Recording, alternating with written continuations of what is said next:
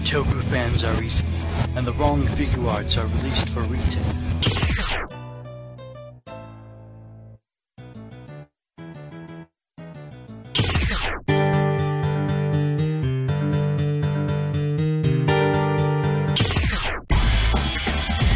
RR Season 7. Yeah, we're still. Hello, welcome to our season seven, episode twenty-nine. Angry Bards. Getting all the mileage out of him. It's so easy. You just have to use the word bird, but mispronounce it like they do. It's so easy. Uh, I had a, I- I don't remember what it was, but I had another one earlier in the day and I forgot it, and I refused to have Bard as the word. So I was like, trying. There's just too many. It's I so easy. I want like a picture of his face, like as an angry bird. Angry Bar- I mean, it works so well. Honestly, he's just always mad. I'm really sure. mad because my people are racist. and they all wear really crappy horse heads that were bought at the dollar store. Like hashtag Toku. Oh, they made an appearance again, and I was all, "Oh God!" Oh, the humans. Who knows? We'll probably just use it here now. That's what we're doing. I feel. I would love to see like some sort of Earth, whatever Earth it exists, where Disney still has PR, just to see what they would have done with Torin, like the way we did Doggy Kruger and stuff. yeah, That would have been neat.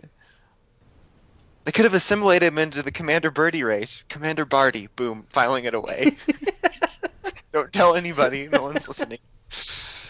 Uh, Mm. classic Bard. It's like, how is it so hard to say? Like, bird. I feel like you're just dealing with Zigbee constantly. Fleeb! No, bird. Bird. Bottle. No, there's no O at the end of everything either. like, where did that come from? I just don't understand. I want to know. But anyway, uh, what ups? what up? No, one ups, Um, not what ups. this isn't Earth 3. In Earth 4, it's the what's up? We just never left that phase. Uh, I feel like that was would be a joke the Flash would make, to be honest. Pretty much, yeah. There's probably a Harry that comes from that Earth. There's a Harry that comes from all Earths. Um, really, just Pokemon. Um, yeah, that's honestly it. Uh, is is Pokemon? I haven't got anything else. I have an HLJ box here, but I haven't opened it yet. So, uh, that had a whole, like, shit ton of stuff because it was like three weeks in the making.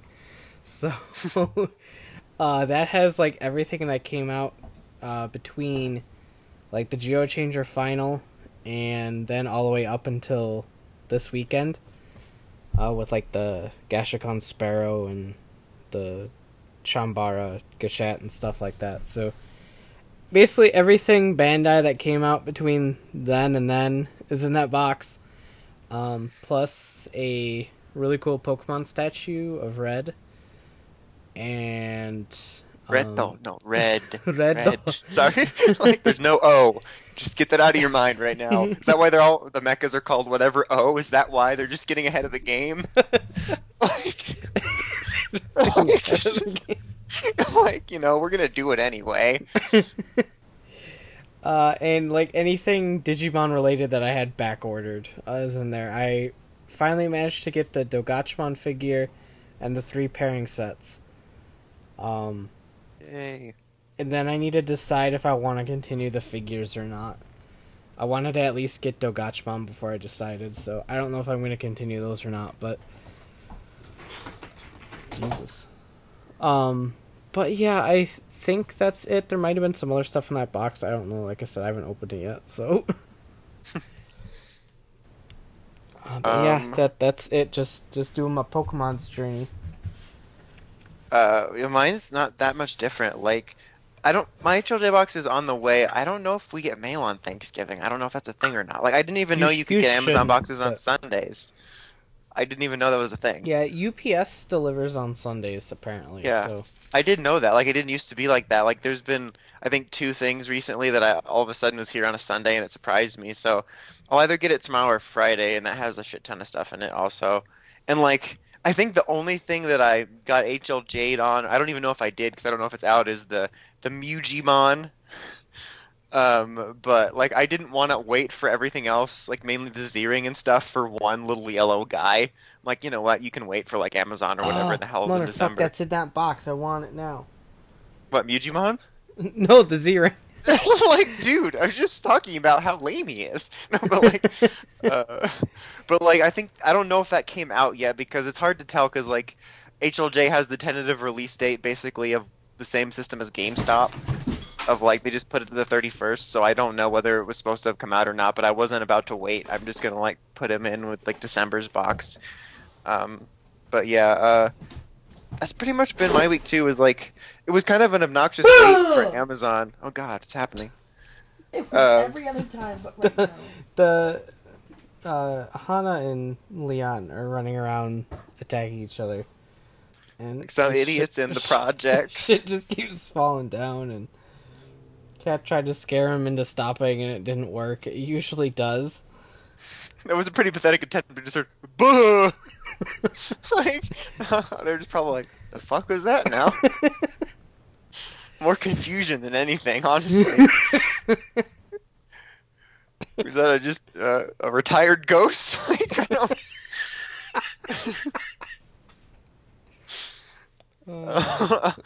uh, what time did your uh, your games arrive from Amazon? Um, it was about 115, 130.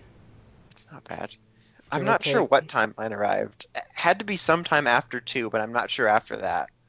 Like I was full on Scott Pilgriming it, and like, you know, I would pretend I wasn't anxious, and I'd be like sitting here at the computer drinking coffee, and be like, "Oh, let me go refill my coffee," and then I'd open the door like a little kid, thinking, "Oh, maybe I heard something," and like I kept doing that because like they'll ding dong ditch, and so I was thinking, well, maybe that was a knock, and I kept doing that for a really long time, and then I finally decided to stop because they were still doing construction. Like they could probably see me keep opening my whipping my door open like I was doing a surprise or something. And so, uh, I think it was around four or maybe five. It was like I was about to take a shower. I'm like, before I take a shower, I should probably take this trash out. Um, and like I went to take the trash out and it was there. And like, I they must have not knocked or rang or it was really quiet because my desk is right by the front door. So and I, I was there like the whole day. So that was kind of shitty. I don't think it, I was waiting that long, but still, like I was so anxious, and it could have been sitting there for like two hours just outside my door, not being played.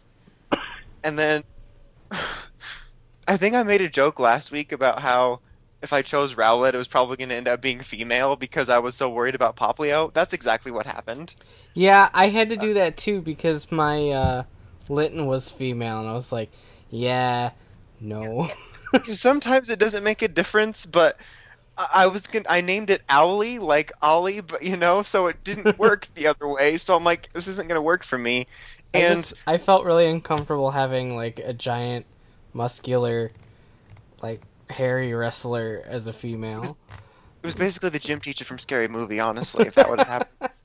Uh, so I, and of course, I didn't save in that minute after you save Cosmog, so it has the longest intro of all time. So I was like, you know what? I'm gonna do this tomorrow because like I was kind of pissed. Um, so I didn't want to come in from a bad mood. And then Saturday I was kind of busy, so I didn't get to play it at all. And then when I did have time to play games, I, I wound up actually just doing a bit of Infinite Warfare because they were doing double EXP, and then Overwatch because they had a uh, free weekend or whatever, and like that was time sensitive. So I finally went sat, sat down Sunday. I'm like, you know what? I'm gonna go for Poplio, male. Fuck. and and again, I forgot to save before the Cosmog part, so I went through Sun and Moon's like million year intro three times, and I finally got my Oliver Queen. But we're we're getting there. But um, it's a lot of fun so far. How far are you on it? um, I just got to the third island. Okay, that's about. I'm just about to fight the last Kahuna of I mean, the last Kahuna, the Kahuna of Second Island, not the last one forever. But uh, it's it's weird. It's harder to not harder to track progress, but weirder because I don't know anything. Because I, I haven't looked up anything on Serebii or anything, and I don't have my guide, so like I don't know where I'm going, which is kind of nice. Yeah. It's like because Um, usually I would have looked at the guide and be like, oh yeah, I'm going to this town, this is that route, this is where these Pokemon are. I'm like, no fucking idea. Because it like normally with like gyms and stuff, it's easy to track progress, but now you're in a situation where like, oh, I'm at the third island, but who knows how long it is between the third island and the end of the game? Yeah, I- it, It's it could nice. zip by, or it could be forever. I'm not sure. yeah. Like right now, between Islands One and Two, it seems to be at a pretty even pace.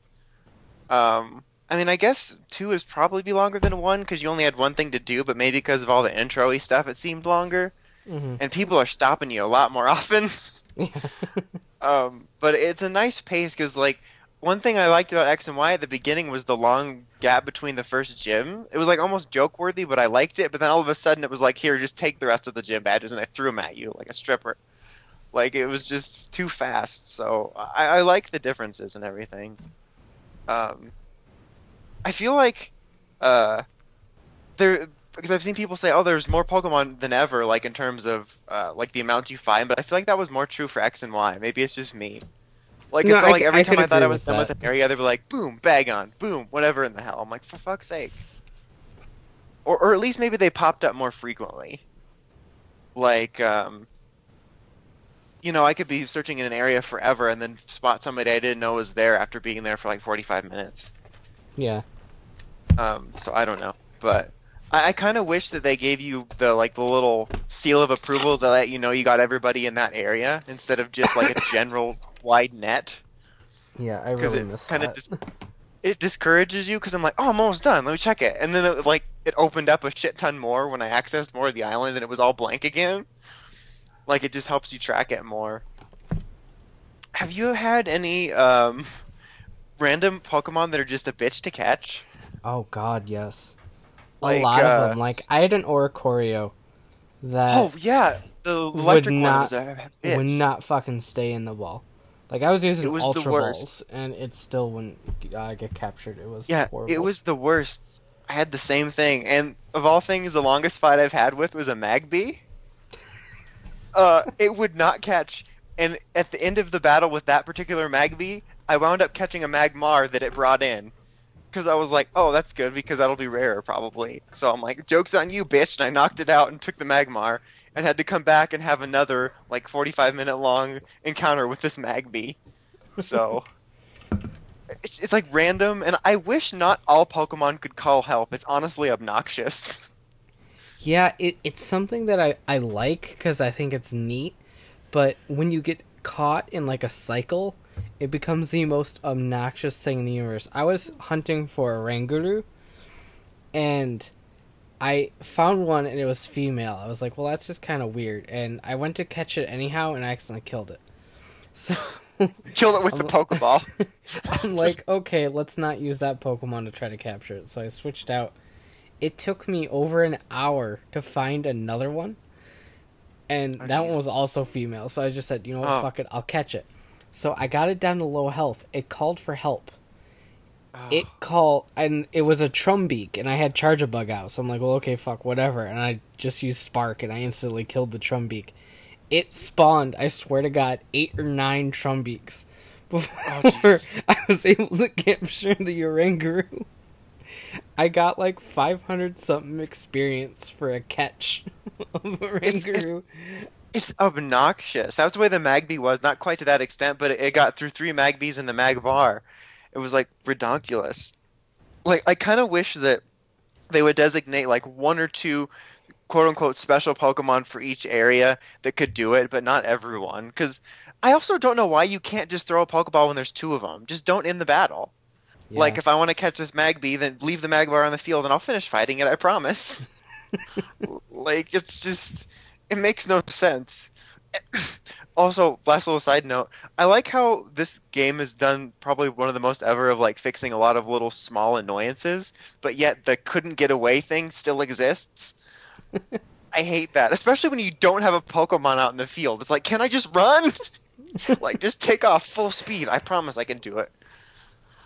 Uh, I just that gets annoying. Couldn't Alright. get away. Yes, I could. I promise. Watch. Trips. Oh, you're right. Overestimated my running skills. But yeah, that's been Pokemon update with Brian and Dawson. Stay tuned next What- week for the play-by-play. What's your team right now? Hmm. Um, well, obviously, or Rowlet, or Dis- not Decidueye, uh, the second one, which I held off on evolving until like level 25. Um, I actually had a Yungoos for quite a while, uh, because I didn't know you couldn't catch um, the dog, Malia. I named it Malia, so I can't remember its real Rockruff. Rockruff. Uh, I like I thought you'd be able to catch it right away, so that would, uh, my plan got fucked, and I felt kind of bad for him because everyone's calling him Trump, but Yeah. he makes a terrible case for himself. He's the creepiest Pokemon Amie ever. Um, and it gets worse when it evolves into Gumshoes because he laughs like a maniacal villain when you pet him. So he's gone now. Um, I have actually I have a Trumbeak for a bit. He's probably gonna get phased out, but it ended up doing better than I thought. Um, Charjabug because it, it honks. Is it just me or is it noise honk?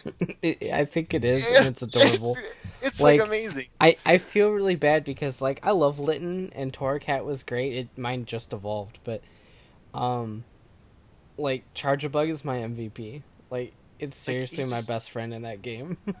They're both both Grubbin and it are adorable and on me, but like it's just so great. Like you you take it out and it's like do do do do Magic School Bus is coming in to wreck shit. Um, let's see what else. Because I, I kind of had a bunch of rotating for a while because I love that system. So I can I have a actually a Cutiefly's evolution on my team right now, which is it's like two bugs, so I probably need to rotate it out. But it actually does pretty decent. And um, I have uh, Salandit or whatever it's called on my team right now, and I'm like really debating about what my fire type's gonna be Mhm. because I really like its evolution and its and its its uh, ability and like its move pool. But I also kind of wanted Marowak, and I also just got a Litten through Wonder Trade, so I was debating about that too, so I could name it Wrath. but I also need to find a Ditto because I don't know how to breed anything without a Ditto because I'm an idiot. So I don't know about that. I don't know about my water type either. It feels like there's kind of a lack of water types from the new batch that I, I'd want to use. Yeah, there's I mean off the top of my head there's that arachnid thing. But they already have like two bug types on my team, so that's not gonna work. like there's the the arachnid thing. There's there's Wimpods, which I like both of them, but like I said, I have Cutiefly and Charjabug on my team right now, so I can't have a third bug. I'm doing a full Ash, but with bugs. And there's Wishiwashi. Yeah, I've got. Wishiwashi on my team right now. He's really good until he gets low health. And Like- he he deschools and then he just kind of sucks. Well, the thing about that is, is that I really like his design, but ever since the first games, I like refuse to put fish Pokemon on my team because it doesn't make sense that they can battle outside of water. Like it's a really dumb thing, but it bothers me. Like they're not just gonna fly there. I, I know it's ridiculous because this is a Pokemon world and everything's crazy, but I'm like, this logic is stupid.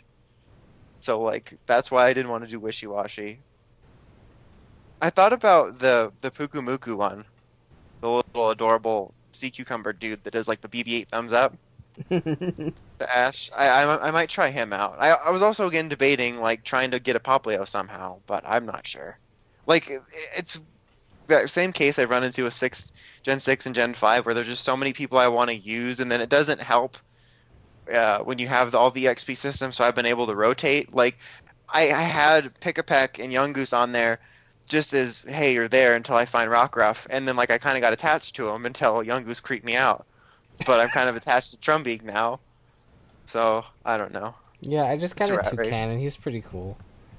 I don't know if he's gonna stay on my team the entire game, but for now he's really cool. So Yeah, like I just like the design, and, and they worked out fine, and and then you get to use them in Amie, and then you get more attached and to these digital little thingies. So I don't know. And like I still have people in the back of my mind too that aren't even like water or fire, like Ninetales. I want to do Ninetales. So I I keep do forgetting. Ninetales, but I'm playing Moon.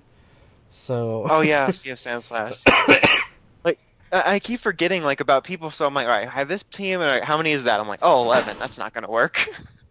Because like I'm factoring in the people because I, I decided to wing it, but I had like a general list of people flagged, but then there was people that I was allowed to keep in rotation. So I don't know. It does it does seem though that maybe it'll get worse. No, I guess it's worse depending on the way you look at it. But like right now, it doesn't seem like I don't feel that over leveled, even though Yeah, it keeps that it- system. like I'm in a weird predicament right now where there's times that um I feel like I'm over leveled because like I'll battle a trainer and just like wipe the floor with them. But then Yeah. there's when I get to like the kahuna like the the second kahuna I actually had a bit of a problem with. Despite having type advantages, just because the levels were pretty even. So it's, yeah, that's it's what I'm. Which one was that? the I haven't place, done it yet. but, uh, the rock Yeah. I, I know what you mean. Yeah, I haven't done that one yet. That's why I didn't remember it. I'm- like just at it. Um, but yeah, I know what you mean. Like, uh, I've never had trouble with a trainer, but there's been a couple situations like in the higher up things where, but and I can't remember if it like because it's again hard to gauge progress. So I don't remember if at whatever equivalent of this point X and Y was if I was like this because I'm just remembering like the end of the game where it was like ridiculous, uh, like easy, like especially the Elite Four, which is usually at least a moderate challenge hmm especially when you go back and revisit old Cynthia and that pulling your hair out battle aqua ring bitch. um, so I don't know, but I, I hope it keeps that kind of balance in, in some way, just because I really like having E EXPL because it allows me to experiment with Pokemon and not feel like I have to stop and just do a bunch of random battles to feel what a team member would be like, and I can just like adopt a random team member for a couple hours, and it levels up to the rest of them, and I can try it out. Which is also kind of a problem because then you're like, oh, this is viable. Yeah. But then I then I have two bugs on my team because like it doesn't help that Cutiefly's evolution is kind of decent, but also is adorable, so you don't want to box it. oh. Uh, my my life. friend has a shiny one, and it's pink with a little red scarf, and it's the most adorable thing. It's adorable. oh, lucky. But what, what's your team like other than uh, Torracat and Charjabug? Uh, Wishy Washy. Um, oh yeah, wish Washi said that. uh, Toucannon, and um, the Oranguru. Oh yeah. Have you tried anybody that you like had for a bit and just ended up not being good? Um, I had Munchlax for a while just as filler space. Uh, huh. Uh, and I feel like there's a couple, and I'm just completely drawing a blank. I feel really bad about it. um, uh, let me open my game real quick. I mean, they were your companions for at least number of minutes, and you've already forgot about them. You know how it is. The only one I dropped off with Gumshoes, who I might pick up again later after the game, but like everyone else's on me's was just cuter. I do kind of like the uh, uh, the refresh system where it'll let you like tend to them between battles Yeah. because it's kind of quicker and it gives you points like if you don't feel like spending time with it. Even though like I tend to overspend time with it because I like the benefits. Yeah, I'm loving the benefits. Like my Charjabug gets critical hits all the time and like stays Yeah. alive. It's great. like I didn't take advantage of it till like the last quarter of X and Y, and then I started from the beginning with Omega Ruby and Alpha Sapphire, so everyone was ridiculous throughout. Let's see. It's I had uh, an Alolan Grimer on my team for a bit. How was Um, that? He was alright. He never really had intention of staying there. Uh, it was mostly just filler because I knew Incineroar was gonna get the Dark type, so I didn't really keep him around. Yeah. Um, Mudbray was on my team for a little bit. Bye, bye, um, little Sebastian. Oh, I do have a Rockruff right now. Uh, so like my team right now is Incineroar, Charjabug, Rockruff, Oranguru, Wishiwashi, and Toucannon. Uh, and that's really about it in terms of like, excuse me, solid Pokemon. Uh, like I said, I had Grimer for a long time, and Mudbray for a little bit, and Munchlax for a bit, but um, other than that, that's really about it. Um, there's a lot of things I've wanted to use, but just haven't found or missed, possibly because I haven't really looked at what's located where. Yeah, neither have I. I just kind of wander around aimlessly for hours. Uh, I really want to use a Sandslash since I'm playing Moon. Um, Alolan Vulpix is like one of my favorite Pokemon now. Uh, but unfortunately, I'm playing Moon, so I can't really do that yet. But um, I'll, I'll get there eventually. So I want to use him, but I haven't found him yet. I don't think he's. I think he might be on the third island, maybe. Um, and like I want to use Alolan Marowak, but since uh, this is my playthrough with Incineroar, I can't. oh yeah. Yeah, That's kind of like mine, but like for the second type because Decidueye is gonna have a ghost type, so it's like, yeah. Especially depending on how often uh, Cutiefly and Charjabug are there at the same time. I just don't Mhm. want to turn full Ash. I, I like your your tweet about Ash's Alolan team. That's what it's gonna be like. It's like three Oricory. X and Y, I wouldn't be surprised. Uh, I do want like I want to use a Wimpod, but Charger Charjabug's like my bug. Yeah, see. So there's there's a lot of overlap. yeah, uh, I- I- problems that I'm having, and like I don't mind doing a rotation, but I don't particularly want to rotate a whole lot when it comes to the same type of things. Like Yeah. I'd rather rotate into different types. So That's- I think I'm gonna that's what I like. save uh, Golisopod or whatever his name is, and uh, Marowak and stuff for another run. But Because the only time I rotated types, I think, was when I did Go-Go and Venusaur because it was like a weird case of I only want to use new people, but Venusaur was like half new, so it was like kind of unfair. I'm like, look, you're taking a spot away from Go-Go, so you're gonna need to rotate. I feel like both. I I feel like I'm running into it a little bit more this time right off the bat, but both with this and X and Y, there's so many cool Pokemon I liked, but the the balancing of the types was so shitty because, like you said, they overlap, and it's kind of annoying. hmm Like it made you, it made it hard to build teams. It made you hard. It was like, God, this is so difficult. It's really getting me going. These type overlaps. You know how it is. But like that would be frustrating. Like I wish that was a little bit more balanced. But I'm enjoying it so far. I like I like the pacing of it. I do feel it holds your hand a little bit too much at the beginning. A lot of uh, feel like more tutorial stuff than usual. Reminds me of the beginning of Zexal. What's defense position? For fuck's sake, this game's a million years old. You should know how to play it. I, I like I wish there was a little bit of a middle ground. Like the Yeah. option to skip certain things if you're an experienced player. yeah. Uh but I don't know. It is what it is, I guess. But no, I I completely agree with that. Like it dragged a bit at the beginning. Yeah, like I liked the pace in terms of the story slower, but not the hey, here's a Z move, let's go look at it right now, really slowly. It's like, no, it's okay. But yeah. That's been the continuation of Pokemon with Brian and Dawson, part two. What's Stay tuned this for game next and week. not having like red as a, an option for anything? I I know we're we're in Alola and it's you know Hawaii. Why are there no hoodies? That dude has a hoodie. The guy who you keep running into, who's got the cutting edge haircut, who like he he was in the hotel in that one area that has a Cloud Nine, and uh, and and like I walked in one of the rooms. like, does stuff. Like because I walked in the room, I'm like, oh, this is gonna be a cutscene, and you walk up to him and he says, "Go away," and that's it. That's it. That's a real thing. Classic. That guy. I'm like, dude, I just want to know where you got your hoodie. It's all tank tops. You don't wear a tank tops when you're a teen wolf underneath. That's not how it goes.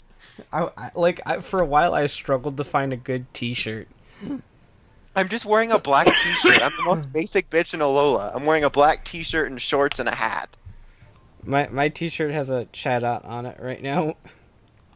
You know, I was also thinking, like, because the customization is basically available fairly soon. I mean, granted, the intro is kind of long, but it's like the second town over. I kind of wish you could just customize your dude from the start, Yeah. like the the appearance and like the haircut and stuff.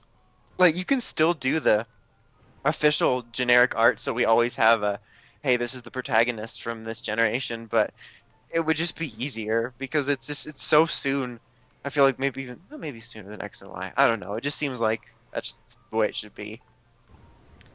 Oh man, this God. backpack has a Pikachu tail on it. What hoodies? Like for real? Why is there no hoodies? I that's what I liked about X and Y. It's, I mean, there was like only three hoodies, and one of them was like banana bright yellow, like lemon banana, like two yellows in one. It was so yellow.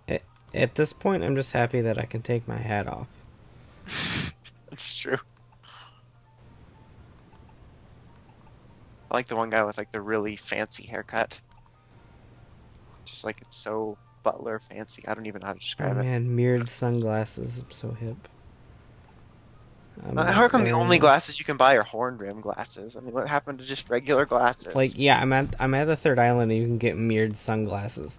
I'm like, why can't I just get small glasses? representation matters. Now just I'm walking around looking like a giant nerd in my chat out t-shirt and horn rimmed glasses. I love Pokemon. You're trying to steal Pokemon collector Brian's identity. I mean, come on, that was just too good. Pokemon collector Brian, collector with a Munchlax. It's like, come on, son. My friend told me that I was I about died. I'm like, oh my god. They know. Like it would have been kind of a funny thing in general, me. but but it just because it had a Munchlax, it was just too much. If it had Munchlax and a Scraggy, I would have been gone. yeah, That's like great. like Scraggy, or Charmander or something. I would have died. It would have been too scary, actually. Like we should, probably should have called the police. Hello, Yeah. police. They have my Pokemon in the game. What? They made me in the game. I think it's gonna try to steal my soul. Can you send a car?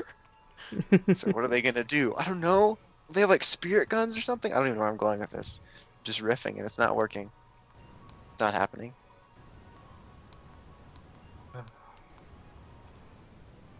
So I think that was the news. Yeah, because there really no- isn't any except for the fact that like people found the Ninja Steel toys, and like they're all awful or something.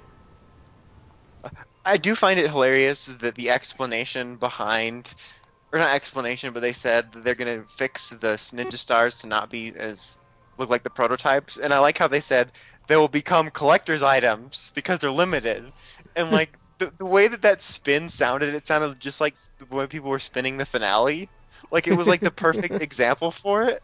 Apparently, this is. I I know it's like different companies, but like this has become the new just random nobody we worship is this Jason guy that works at wherever Saban. He's the new Greg apparently. He's just this random dude we all of a sudden have put up on a pedestal for some reason. I don't know. I'm just like, oh, let's just all of a sudden have employees we talk to now. but I, I just thought that was funny. It's like they become collector's items. I'm like, you mean you just rushed them out? like, what happened? Yeah, I don't know because like they were like, oh, they won't look like this when it's uh, released. They'll have details and stuff on them. And then like the first ones that we saw were from the Morpher and the Sword, and they're the shitty looking ones. And so it's like, oh, okay, they didn't change anything. These kind of suck.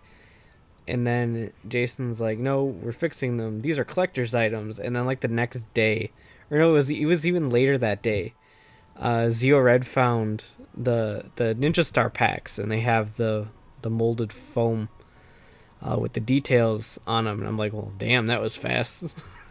a couple hours, and they're like, we got this shit under control. Because a couple squeaked out or something. It's just. I don't know. Just it was. It's random. I'm I'm not really sure what that's about and why those ones. It, it it's like the first set of chargers that didn't have the foil, and they were Oh, the yeah. egg packaging that came out, and then they're like, uh, oh, oh no, Jk, we're doing hollow ones. Lol, oh, no eggs. And so That's really- gonna be a, of kind of a boring gimmick to follow. Like, I like how another one I saw that said, "Oh, we're doing it like no sounds, so you could have more for less." I'm like, well, honestly, like, granted, the ninja of sounds weren't that exciting, but coming from like my brain now and as a kid brain, I would rather just buy one that maybe made some cool sounds than three things that look like Party City tokens. I think what Party City. Well, it looks It's like when you see like really true. cheap knockoffs at like Party City that have just stickers on them like that. Like, oh, they're Power Rangers throwing stars.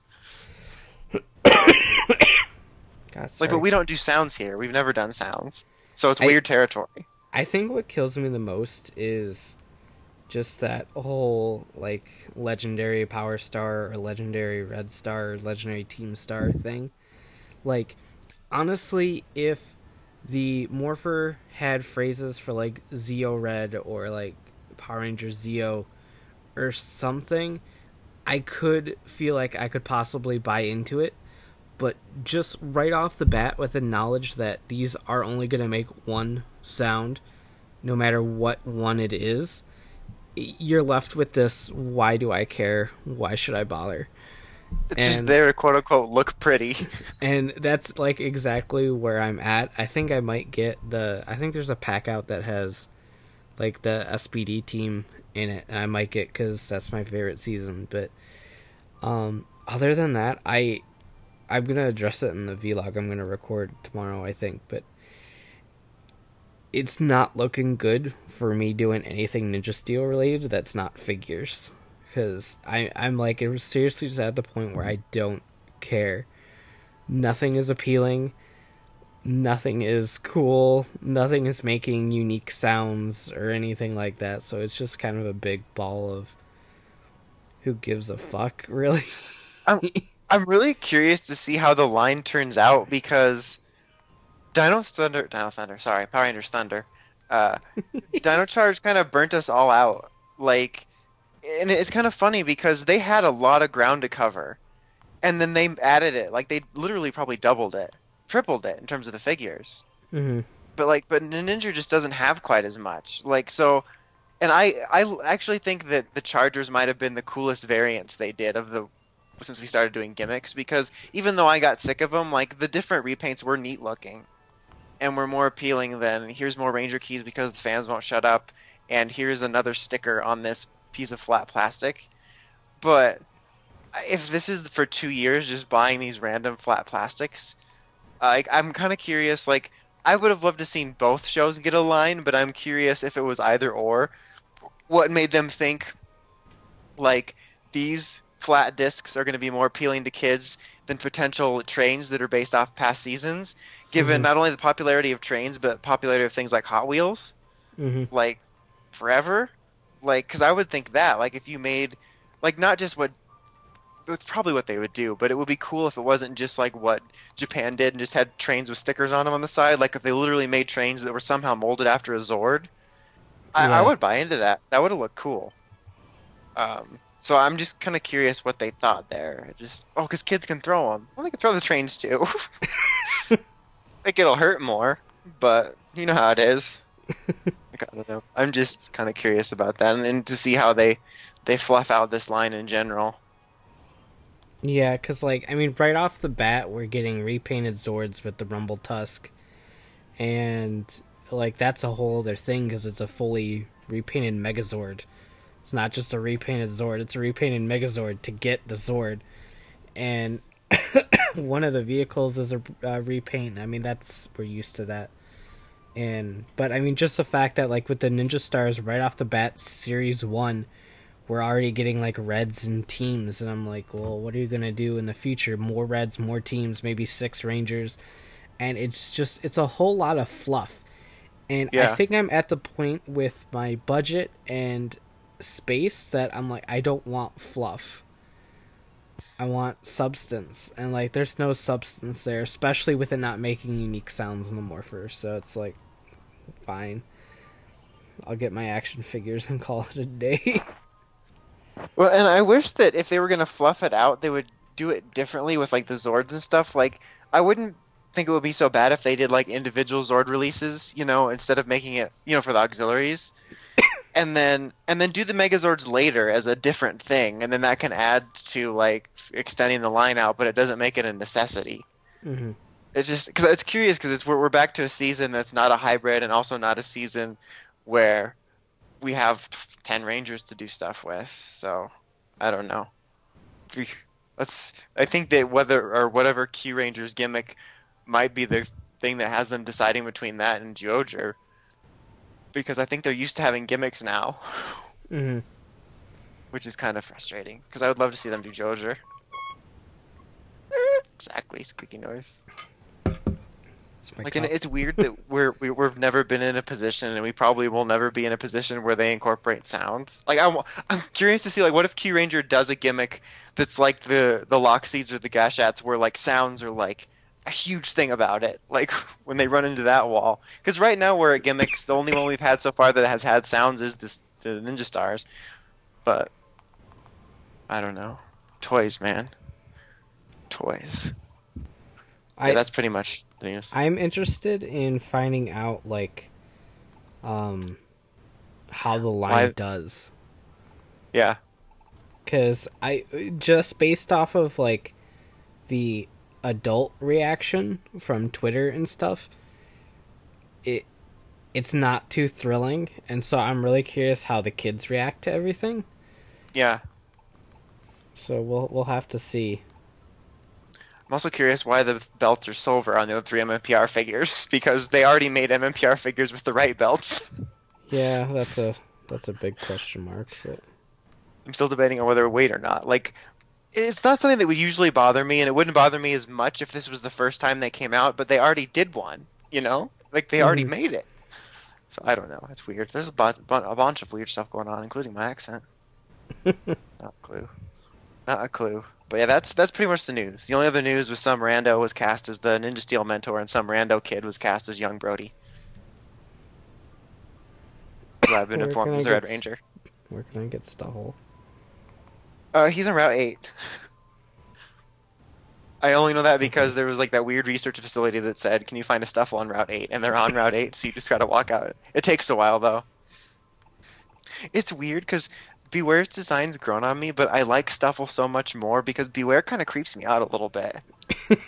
like, like the stories in the the Pokedex entries, but also he creeped me out in the anime. I, I want to see when I watch the dub, but like in the Japanese one, he creeped me out. It was weird because he gets this like murdery look on his face. You'll see, it's weird. But yeah, speaking of murdery looks, now it's time for. superhero time I mean, we're still on the same level of what Kevin's trying to figure out between what the sounds sound like. um, so yeah, did you watch Zyuohger? no Damn it! No, I did. Well- um, Oh, okay. if I can get through this, without Granted, the conversation will be just as long, whether you watched it or not. It's I'm gonna assume you didn't. Or no, I did. I'm just saying, like, we usually Yeah. don't have a whole lot to say. You know, it's like usually a few minutes. um, Because I Stuff actually, happened. Wasn't. I actually like, really liked this one a lot. Um, I thought the choreography was pretty good, so that was always a plus.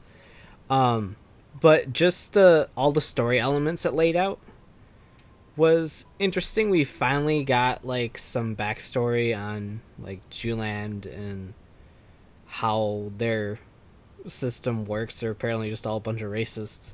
yeah, Uh, so they were like so murdering people in secret. it's kind of like freaky when you think about it, but Yeah, um, so it was kind of like but- weirdly implied because like they only talked about that one case where he had escaped and accidentally fell, but like they just kind of heavily implied that they basically just got rid of him. Yeah. So, um, they're like, Like, oh, I, I- I don't think that was the last time. I'm like, oh dear. my stars. like, I, I like that. Like, I wasn't expecting it. I was expecting it to be a classic Toku misunderstanding of some sort. Unless it is, you never know. Like, they could end up revealing it to be some sort of like, oh, we just sent him to go live at Willy Wonka's factory or something. I don't know. But like right now, I'm glad that it's not some sort of misunderstanding. Like at the moment, it seems like Bado actually has a reason to not like the Ju- Juman Land and like want to keep him separate. And I Uh, also like how his like his reasoning, like you said, kind of like makes sense, and it's actually like a noble reasoning, Yeah, and it, it it's not like just a total like horseshit. Like, oh, they treated me like shit. I don't like them anymore, or something Yeah, like that. It's so like it's no, of they opposite. kill the dude, and you know I like people. People are cool. I don't like this, and so like his reasoning is completely valid. I mean, I think the way he's going about things is is kind of uh, extreme, obviously, but uh, it, it it's at least a cause that like makes sense and makes him more sympathetic, as opposed to just being a giant asshole like you thought he was throughout most of the show. So. Well, it's hard to tell because he only showed up twice and said no twice. Like that was it. no. like I wish the storyline would would maybe veer more towards a, a dilemma specifically about whether or not to keep the gates open. Like you know, oh maybe he'll agree to just send you know the other four Georges back and then leave it. Like you know, close it after that. Like I kind of wish it would be more of a dilemma about that and about. I just don't want it to turn into a classic Toku like oh everyone's friends and connected. Like it's you see what it, you see where I'm getting from where it's kind of coming off like that from Yamato's side.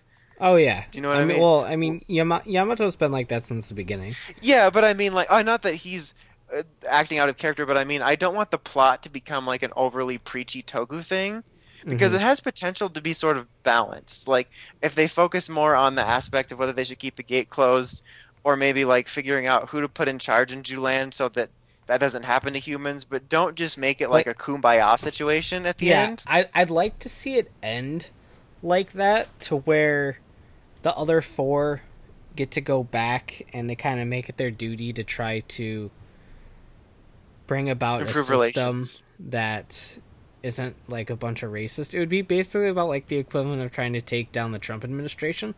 Yeah, like get Except Tusk in with- there. I don't know Putin, but it'd be great if we got along because then we could fight Zyuland together. Like just. uh, So, except instead of the KKK, you have the people in horse masks. So yeah. Same same same thing, really. I mean, come on. Uh, but yeah, I, I would like the show to kind of end like that, and then if you do like returns movies and the versus movies, you can kind of see their progress. Yeah, that would like be that. good. So, so I I- I'd, I be, like- I'd be down for that. Um, I'm in in that kind of position where I'm afraid that the end game of the show's just gonna really suck. Yeah, that's what I'm talking about. Cause, like, regardless of what happens with the actual like story with the Julian racists and stuff like that, it it kind of boils down to the fact that the villains still don't have anything going on, and it's almost episode forty. Um, Yeah. Looking at the descriptions, I know uh, Cubaru's gonna like do something with like when when he stole Bangray's hand to Oh, yeah. to do power stuff. I don't know what he's doing exactly. You know how it is. Uh, I I think that's gonna happen in the next couple episodes. So hopefully that kind of gets the villain plot going. Because right now I feel like like there's there's no end game in sight for them because their whole thing was just that Genis just wanted to be entertained. He didn't care about Yeah. anything else. Like they're not there to take things over or capture something or find something. They're seriously just there because this guy is bored and he likes watching people suffer. And it's not like in a kind of cool, disturbing way like Longs was, Mhm. where it was like, I've been alive so long, I just got tired of it. So I just fucked up both your lives since you were born. Um, yeah, I didn't even. Well, I mean, I knew that, but like, I didn't even think about it now in relation to the the Julan stuff, where they've actually set up a more interesting conflict with the Julan than they have with the entire villain set. Like, both Ninja and Geodra had weak villain presences, and the thing that Geodra had for them is at least they feel like a larger threat. I mean, in terms of scale. Mhm. Um, but Ninjas at least had storylines happening. Like, um, there was a distinct storyline mainly for Cumon, but uh, this Cubaru thing or whatever was the first thing of any kind that had happened. Right. So it's kind of unfortunate. You sound like you're radioing in from a helicopter. G- give me one minute. Right? it's kind of funny. Uh, what's the weather looking like out there, Brian? We're backed up on I-25. That's what you're supposed to say. Kind of wish you played along with helicopter bit just for a minute, but it's alright. well, you sounded the same way because Oh, damn. my my headset was dying, so I had to plug it in. And when I plug it in, like it, I can't hear anything out of it until I hit the button to resync it. And then when I resynced it, Skype like fucked up and it made you sound really stupid. And then it was using the microphone from this crappy headset. And so it Oh. sounded like the the helicopter thing, so it was Oh. just kind of a mess all around, really. Oh, so it kind of worked when I impersonated one. Alright, I'm happy. All's right. So, Still yeah, more plot than the Juodra villains we just had just now. that's accurate.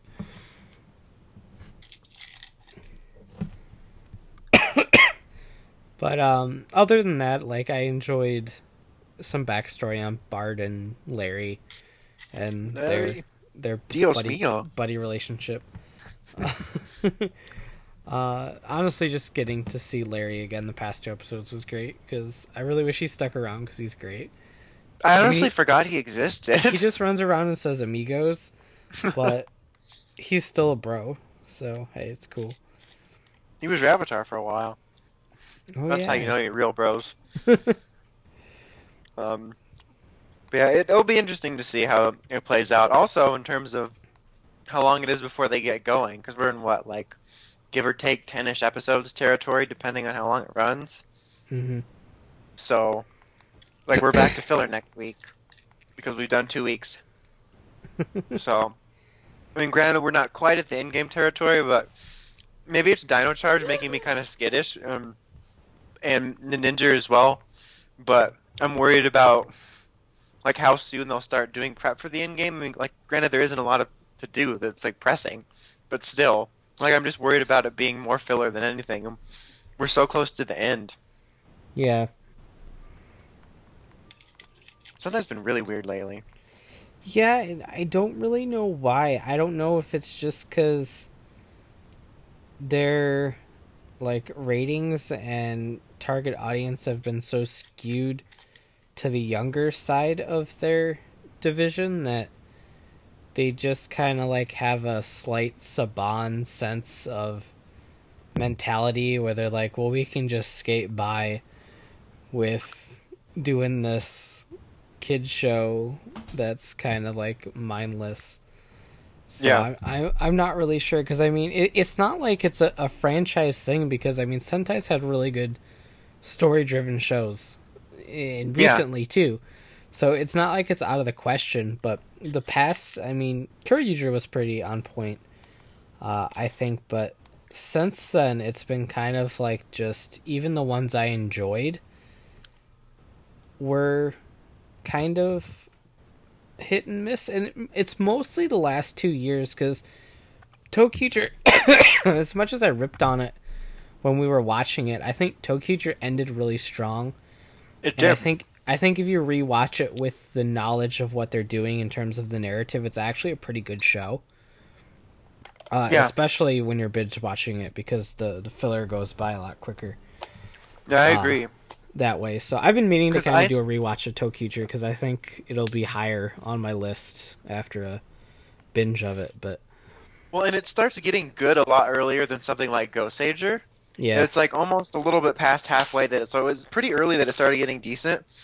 And even when I had quit it, like during its dull stage, it still had a lot of moving pieces that I was interested in. hmm So like, and it wasn't acting on them. I'm not saying it was perfect, but like Ninja and Zyuohger just have so little going on, and like at least when ToQger was being dumb, there was quite a bit hanging in the air that you were still curious about, especially for the villains, which is stands out as well because ToQger was a great year for villains yeah, and was followed by two really shitty years. Um, you know, you brought up Kyoryuger, which I think is kind of a funny example because that was like their biggest toy sales in forever.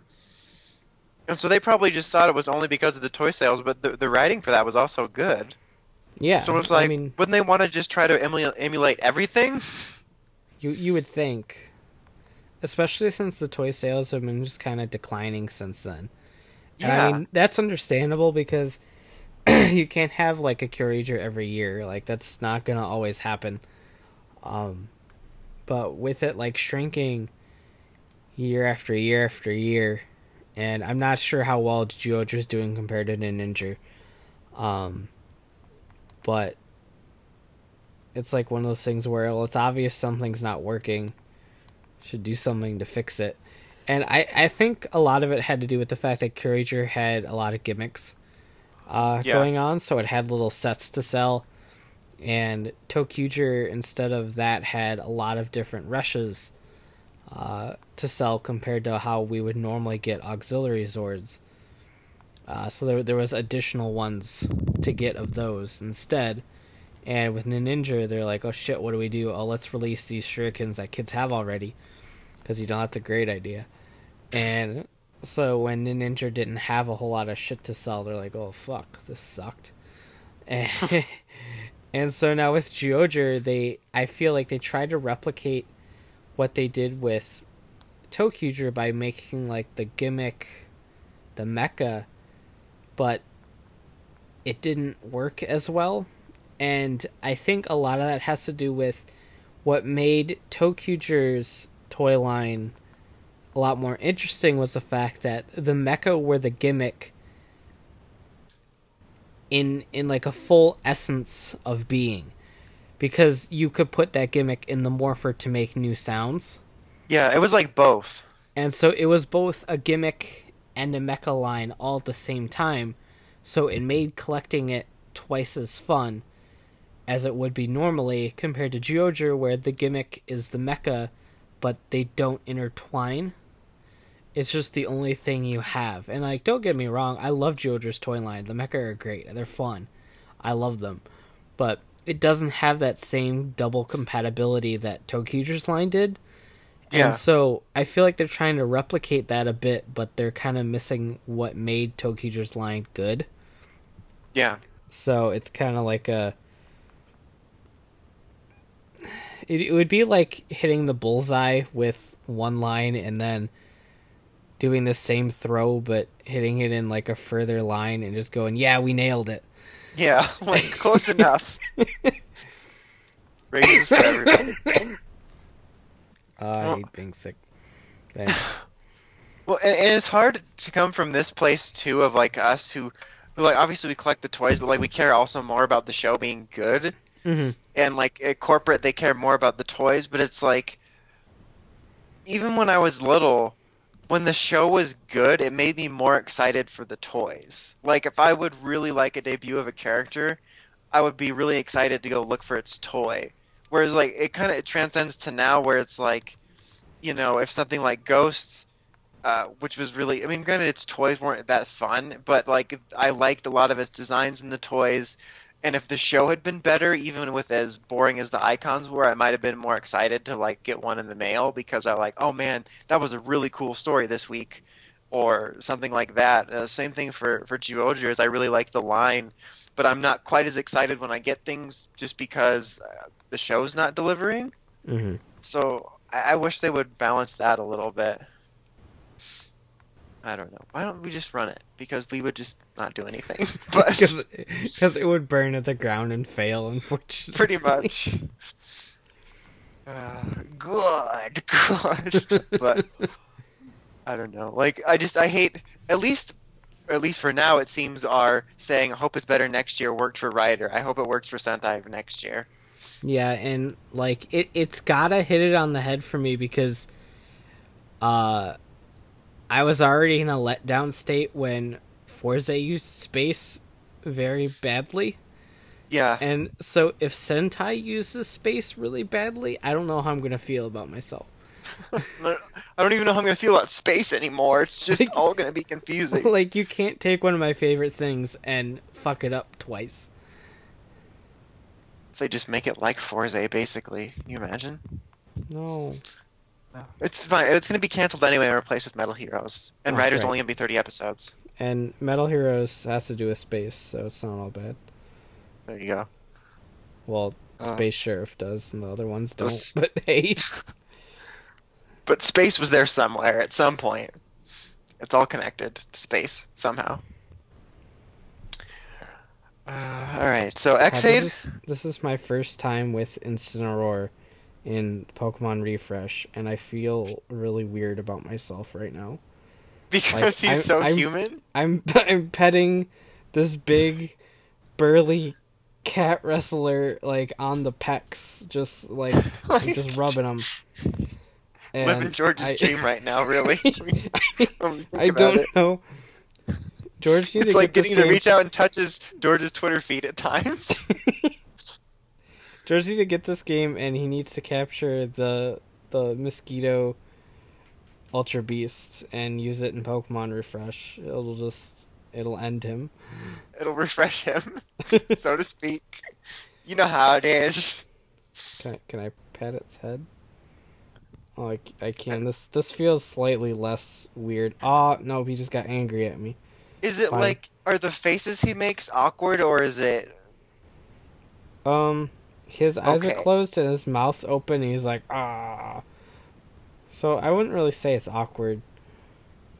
because like I was thinking that when I brought in I guess Yungoos actually wasn't so bad, but like him and his evolution I was thinking maybe something about their Amies will make them more endearing and there's elements of Yungoos's that could be like when he jumps up and down all happy, but like Gumshoos is all disturbing.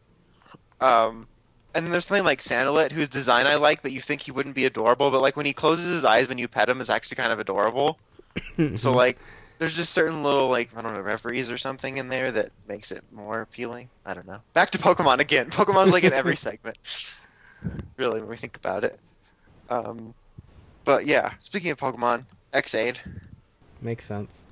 Exactly makes sense. They're video games, so It's all connected. um. God damn this show, like.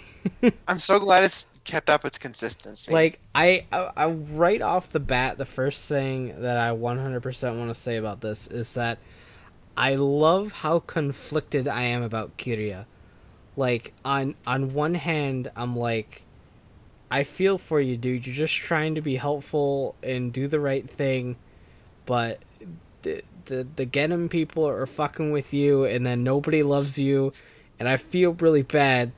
But then, like right after that happens, he's like, "Yeah, well, you know how it is. I'm I'm just a shithead," and I'm like, "Well, you you go and do that, and the sympathy kind of goes out the window."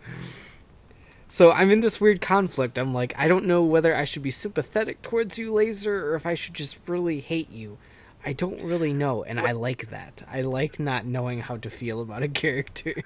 like with that it definitely comes off as one of those like if you're gonna think that of me anyway i'm just gonna make you think i'm that way yeah. like just a, it's kind of like a push people away thing and i feel like it would come off as even more conflicting or like more sympathetic if it was done better in terms of the setup like if you maybe established that he's always been uh, like improperly mistrusted Mhm. like I really like this storyline, but my only issue with it is the initial setup of he caused it by making a lie he didn't need to make. Like he could have gotten help from Emu just from his singular story, and uh, like they blew his original lie out of proportion. Like, because it wasn't a bad lie. He basically said, "I'm lying so that I can find out more about the Bugsters to destroy them." Like, it's not. So it's like I wish that on both sides it had come off as a little bit less stupid. Because like now it seems like it's a big lie, you know, but it was all based off of a really small lie that honestly was not really bad at all. And also, Um, really wasn't technically a lie because, I mean, granted, he got in a, like a car wreck and died, but he would have died from the Bugster virus anyway. Yeah, so it's not a total clarify. lie. Well, see, I was talking about the the Genm thing, so they think that he's Yeah, trying to right. Fuck with them with that. But it's like the initial lie was just that, oh, I have two friends that died of it. Because like Emu's gonna just like get a hard on for my sadness if I have two friends that died of it. um, I also think it's it's funny that we the character that's on the outs the most is the bike, because like, I mean, like, there's ranging levels of how often the rider will use the bike, but you see so many promo images and like merchandise with like the rider on the bike, but you're going to be hard pressed to find a situation within the next few episodes of him needing the bike because it's a person. so and it's, a weird. person they don't like right now. Yeah, like so like part of me almost wishes that they had like swapped the characters so that the because when they first came out with it, I just kind of assumed the bike was going to be friendly with them. Like you know, the, he's almost not become a person now, but like you know, he was going to be a character that was friends with them, so that it made sense that he was kind of like his partner and was always his bike. But like he's a guy that even when he does get along with them, it's weird. It's more like a temporary partnership thing. I'm, I'm glad they got one last ride. You know how it is before he got his humanoid form. But uh, I just think that's kind of an interesting choice. Like I wouldn't have expected that. Um, and, and you know, th- there's bits that I'm kind of iffy on, but I do quite like his third form. It's just kind of this really cool mix of like samurai and motorcycle. Yeah, I I love that suit a lot. Like And I like his weapon a lot too. the one thing I really like about it is how it's humanoid, but it retains like the bulk of a bike. So it's not like completely far fetched. yeah, and and I like that quite a bit. Plus, the design's just really cool, and he has a bow, so it's just a bunch of things I really like. Plus, he's yellow. and like, and like just the fact that he's bulkier kind of just goes along with the fact that he can never really be like a, a wispy rider like the others. It's just all kind of themed for him. Um, but yeah, I, I like that, and I also like how they actually had introduced both Gashats this week instead of making it formulaic. Mhm. Like, oh, here's this week's, they got it. Here's next week's. Like, they showed both of them, and then they kind of in the background set up Snipes for next week. So I, I kind of liked that. Um, what else? I don't- we can't talk about Sentai longer, but because we basically talked about all the important things. well, our our Sentai tangent involved like toy sales and stuff, True. so True. I- Um, I think it's fair. But um,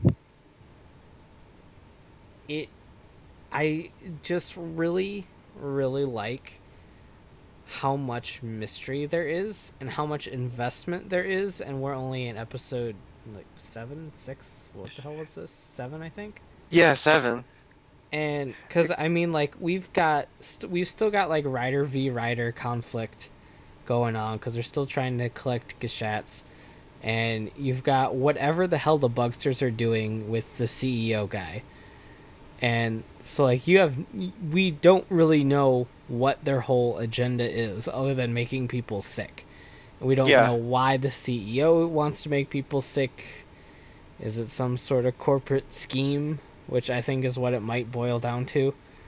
Um, and so we got that going on, and we're still have developing backstories between uh, Kiriya's and then uh, Brave and um, uh, Snipes, uh, kind of intertwining backstories with Graphite. And so, like, we're only seven episodes in, and we already have so much laid out, but yet so much still unknown that it's Yeah. a really nice balance, and it's not too much of either side. And another thing that I really like is how it, it can be so floody with toys while not really seeming like it because the story is so well paced out right now that it doesn't have that same problem that Ghost did with like here's uh like an arc of the day here's a toy arc of the day here's a toy arc of the day here's a toy. Oh shit let's make a wish. And and then actually start like a show. It it's right out of the gate introducing plot lines and character developments and character backstories while still introducing all these toes to- toes Toes. all the, all the toes, all ten of them. Ten toes, ten gashats. It works uh, quickly, but it doesn't feel incredibly in your face about it. I mean, at least to me, I some people would probably disagree with that. That really pay attention to the toyetic sides sides of things, but um, I, I think it's reaching a pretty good balance right now. Yeah, I agree. Like, the only thing I would have done differently in terms of the pacing is maybe have put one week in between the initial establishment and the level 3 arc, but that's about it. Like, I think the arc for the level 3 forms was well put together in terms of making it essentially an event for everyone. and so we're giving everybody their own individual storyline, but also it's one specific part of the storyline. But like, I just wish they had given it one week just to kind of give you a breathing room. Uh, kind of like when they introduce like auxiliaries really quick after you get the Megazord and stuff like that. Yeah, but like that's about it. and- And that's, that's nothing major. It's not like Ghost where it felt like it was almost it was a joke basically how often we were getting forms. Yeah, and it, it's nothing that we can really, I can really fault the writers for, since it's Yeah, something that no Bandai choice. is like, do it, do it, do it. They don't really fucking have a choice. So i completely agree that I would have much rather have a little bit more of a stretched out pacing. I understand Bandai's breathing down their throats. Yeah. It's neck, isn't it? That's how that uh, breathing That, down their that- that's how deep in there are. They have their heads up in their mouth and are breathing right down their throats. Do it, do it, do it. Put the cookie down now. I don't know where that came from, but it's almost Christmas time, and we'll just be saying that all the time. But yeah, it's it's a it's an interesting relationship you always have to consider whenever you think about anything you like or don't like about a Toku show. Mhm. b- both like we have to think about and I wish that they would work out a little bit better. You'd think after all these years they could come up with more of a um, a better symbiotic relationship where it didn't seem so obvious one way or the other. Yeah, you would think. Oh well. But at least it's good right now. Like everything's good. Like any complaints I have about Ex-Aid are like really minor things or like Emu's just being annoying. My favorite thing is that everyone's like fed up with Emu's attitude. Like even uh, Laser was like, "You fucking kid, you're just the worst. Like, stop being such a little bitch." but yeah, Ex-Aid's good. Stop being a such a bitch. Well, it is. That's what it's like. He's just always in people's face about it, and it's. Uh, I, I enjoyed them actually fighting in the hospital this week. I thought it was kind of funny, like. It was like they were preparing for an operation and then having this fight against one of the poo monsters. Classic poo monsters. Which I'm still. I mean, like I said, I've said this before, but they're not that complicated of a design because they are poo monsters. But I'm still surprised that this is like the longest we've ever gone using that it's it's kind of different because of the way they go about it is different, but it just reminds me of that gimmick that every Rider series seems to do recently with oh, we have large scale monsters for this toy and then they do it like twice and then it's over. Um, but like in this case it's part of it because it's the level 1 fight and it's not oh hey, here's Yeah, a ghost ship we're to use twice. Because now it's not we need a big CGI monster to sell this toy. It's a we need a big CGI monster for this form that we're going to use constantly. Yeah. At least throughout like the beginning of the show. So I like it also when uh, uh, Genm showed up and he's like, "You can't just skip stuff. Like it's two and then three. I do think that Genm was still more menacing when he walked in as level two. Like when he walks in just wearing a bike, it kills any drama. like this is a b- bicycle. gonna get you. I'm gonna throw my tires at you. You know how it is. But yes. Strolls in with his big green bike helmet. like it's just not intimidating. I was thankful later when he just showed up as level two, like near the end of the episode. I'm like, see, that's better. It's more intimidating. Then you just do the bike later. Like it makes for a better entrance. Trust me. I know about making entrances wearing a bike. No, I don't. Who does? Except for Toku characters, honestly. That's like one of the Toku things. Just Toku things. Alright. Speaking of just Toku things, now it's time for Time to try discussions with me. Cha. Because I. Because he totally watched the whole watched it. episode three times and analyzed it. You know it. So, yeah, the finale happened. It was a thing. It was a hot mess. Um, it was really rushed. It tripped over itself a bunch, and assuming it's in this continuity, completely sent like a giant spear through the timeline.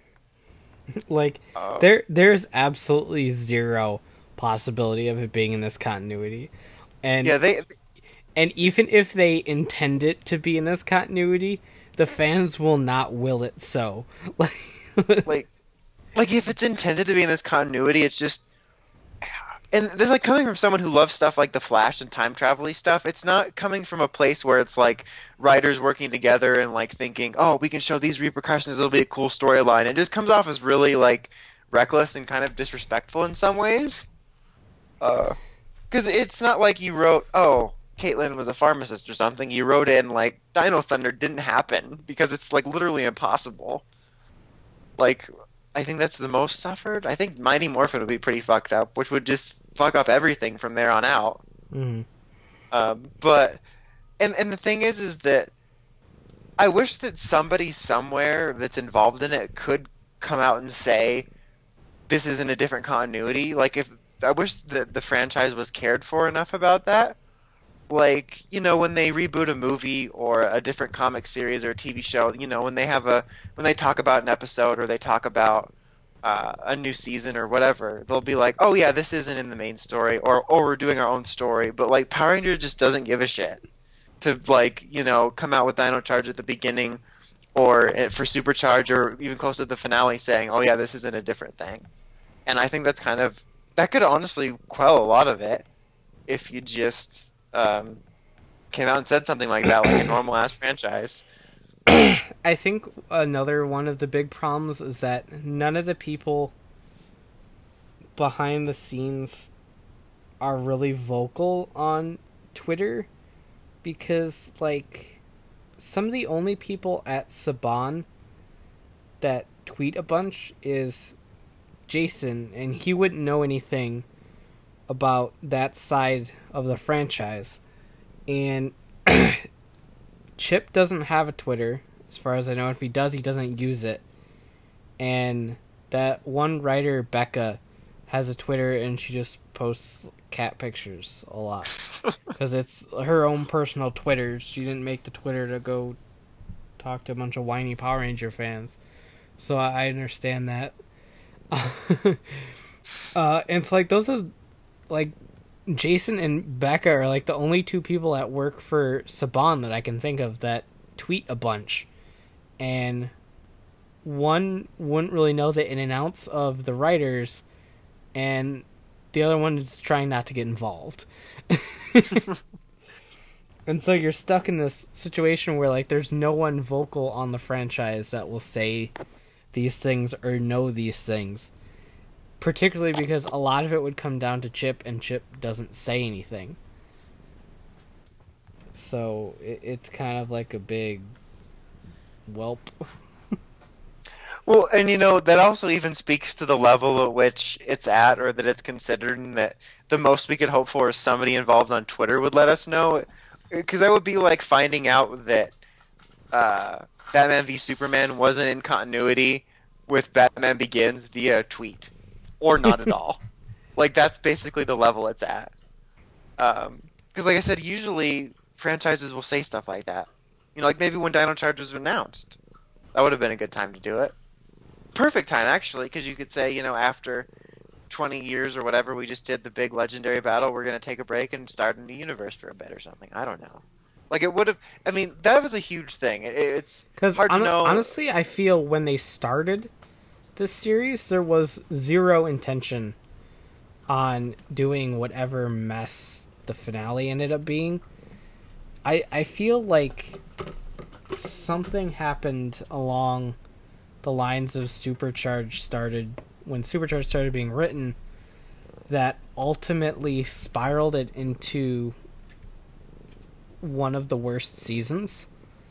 yeah. So, Like, I don't know if it was a, a budget problem or Saban told them like, "Oh, you need to make this like this," or if Nickelodeon had anything to do with it, or or what, or what exactly happened. But I feel like the writers were backed into a corner, and because I mean, there's a noticeable difference between Dino Charge and Supercharge for me. Dino Charge still has a lot of the same problems that Supercharge does, but Supercharge magnified them tenfold at least. Yeah, for sure. And because I feel like a lot of the problems I had with Dino Charge were a lot of the kind of like plot and character related nonsense that continued. Isn't that just the show? like, it was just everything, but like it's more everything now. And I feel like with more time and a well cohered second season, that a lot of the problems from Dino Charge could have kind of eventually decimated, and instead they were magnified. So, like, I just feel like somewhere along that line something happened, and I'm not really sure what, and I can't even speculate what. But it Supercharge is just a hot, not like the hottest mess. It is. Like before Supercharge came back, I went back and watched a decent chunk of Dino Charge, and like it had a really good pilot, which I'll still stand by. And like, eh, I think I, I did notice a lot more things I disliked going back to it, but like the first few were so good, and I think at least part of it also was that the first few were so good, and then like myself included, a lot of us were just kind of riding that high, and so it was a lot easier to let things go. But then like when they come to your attention, you kind of realize a lot of them are always there. But Supercharged definitely uh, magnified it a lot and like doubled down on the filler. And uh, like that article said, a lot of it seemed like at the end it was written like uh, they didn't have everything in front of them, and when in fact uh, Saban Brand's era has more time than ever because they're we're way behind. So we have time to sit there and watch the Sentai series three times before you even pen an episode. Mhm. Whereas like back in the day when we were were starting the season, the Sentai hadn't even finished yet, and it came off as if everything was planned from the beginning, at least in the later years. Uh, like, I mean, I'm just trying to figure out like who exactly sat there and was like, you know, it would be a, a great finale if we went back in time, created a whole bunch of paradoxes, and had dinosaurs living at the end of it. That sounds great. like And then Even- everyone went, okay, and then it was made reality. like it creates so many problems like every day i would think of a new problem and i was thinking about it and then there'd be people commenting or mentioning me on twitter that would say what about this i'm like i didn't even think about that but you're right because it contradicts itself in like a thousand different ways at once and you know uh, the one like a major one i never thought of is like even if wouldn't the dinosaurs also have evolved because millions of years is a long time so wouldn't Yeah. they be different now because Yeah, they would be a lot like the animals we have now that are Yeah, descendants so- of dinosaurs, like alligators and birds. Yeah so it's like that's a huge thing Not to Um, mention the fact that Heckyl killed himself. But hey, Yeah. he he should have fucking reversed flashed. You know, granted, reverse flash is a bunch of time fuck thing sense, but they kind of explain that on the Flash and their Flash logic. But yeah, he killed himself. is Hot Robe Heckyl a uh, a time remnant? Is that what is? is Time remnant shenanigans. Well, and then he said. He said, "Well, Keeper's like, well, then go save Sentai Six. I'm like, well, don't won't that cause more problems then? Like, you've already fucked the timeline, but it's settled right now. You're just gonna mess it up again." And, um, like, and it's funny because you kind of lose smaller things in it too. That it has all these huge repercussions, and even huger if it if it's supposed to be in the main universe. But like, they basically made the whole season unhappen too. Like Yeah. none of the storylines we watched, uh, none of the characters we met mattered. Like especially, it's kind of funny because of the whole spirit bomb bullshit where everyone was holding up the mirrors. And like you see all the characters we've met throughout the series, like Chase's girlfriend, who's like the only thing that matters. But uh, like characters like her, like she's a good example though. It was like so that probably never happened now. Like so you're trying to say like look at all the people we met through the series, but no, Chase never met her. Shelby never had a breakthrough with her dad. Kendall doesn't have a GMA anymore. They probably don't have jobs there. They shouldn't. I mean, they do according to them, but they shouldn't. Um, and this is something I also thought about. I mean, granted, I don't know about the geography of every zoo and museum in the world, but the museum shouldn't have been replaced by a zoo. Like, because I, I just thought about my museum's downtown, and my zoo's like in an area where a zoo would be to have, you know, land. you so, mean, you, mean you just- don't have you don't have a zoo in the middle of downtown? Yeah, exactly. And like much less not even just a zoo, but a dinosaur zoo. so it's like that shouldn't have been a thing. Like, I, I get that you wanting to show like, oh, the timeline changed, but I can't imagine that would have happened. Like I said, I don't know about this thing of everywhere, but from like my standpoint, it just seemed really funny the idea of the downtown Denver museum of suddenly being a zoo. Um, so that was and like that that all those changes would have probably derailed Kendall's career path and all their career paths and. Uh, someone else pointed out something small I didn't even notice. Why did Koda and Ivan go through the same portal? and then someone was like, "Well, Sam and Nova did too. They're going back to the same time, dumbass." like, Koda and what's his face are years apart, and he, at least he's gonna get to go see his brother Taco. I think he just wanted to go to Taco Bell, and they were confused and just pushed him through the portal. But, um, and like, wouldn't James have aged up because wouldn't he have not bonded with it at the time he bonded with it? and the, the shouldn't have been dino based because they never inappropriately touched a dinosaur. Like, because they never said the Energems were initially dinosaur based. It was always implied and possibly said that it was because they bonded with the dinosaurs that's what caused it. Yeah. And that was one of the cool things I liked about at the beginning of the series is the Energems were like these mysterious things that could seamlessly, seamlessly, seemingly create a ranger system out of anything and I thought that was cool. That oh, they touched the dinosaurs, so it created an entire ranger system out of that. And I was looking forward to that being explained, which it wasn't. But they should not only not be able to force pull them, but they shouldn't have dinosaur powers. Like there's just so many mistakes, and they shouldn't I- be able to use supercharge either because Kendall built that. That was man-made. I, I think one of their biggest problems is the fact that they're using like really really simplistic time travel logic like th- the logic they're using in time travel is you go back in time you change something you come back and you're not a- affected or anything that you had on you is not affected and anything that we need for the plot of the show is not affected but look at these gags but, but see, like with something like um, like the legends or like the people from Timeless, something like that'll work where they're they're sort of outside of time, so they'll remember all the different timelines.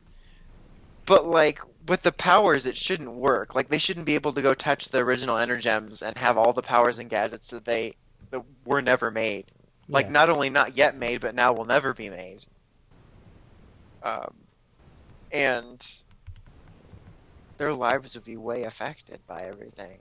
So, and and the shitty thing is, is that not only that, but it maybe even would have, as as dumb as it was, it would have been neat to see what their lives would have been like. And it's funny that Samurai is the only of the of the three overall seasons that got a sort of more traditional closure on the characters Mhm. where we got to see like, oh hey, everyone's saying goodbye. They're all gonna go off and do these things.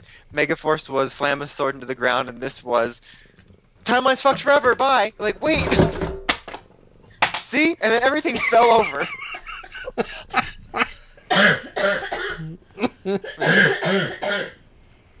I kind of prefer the sword in the ground, to be honest.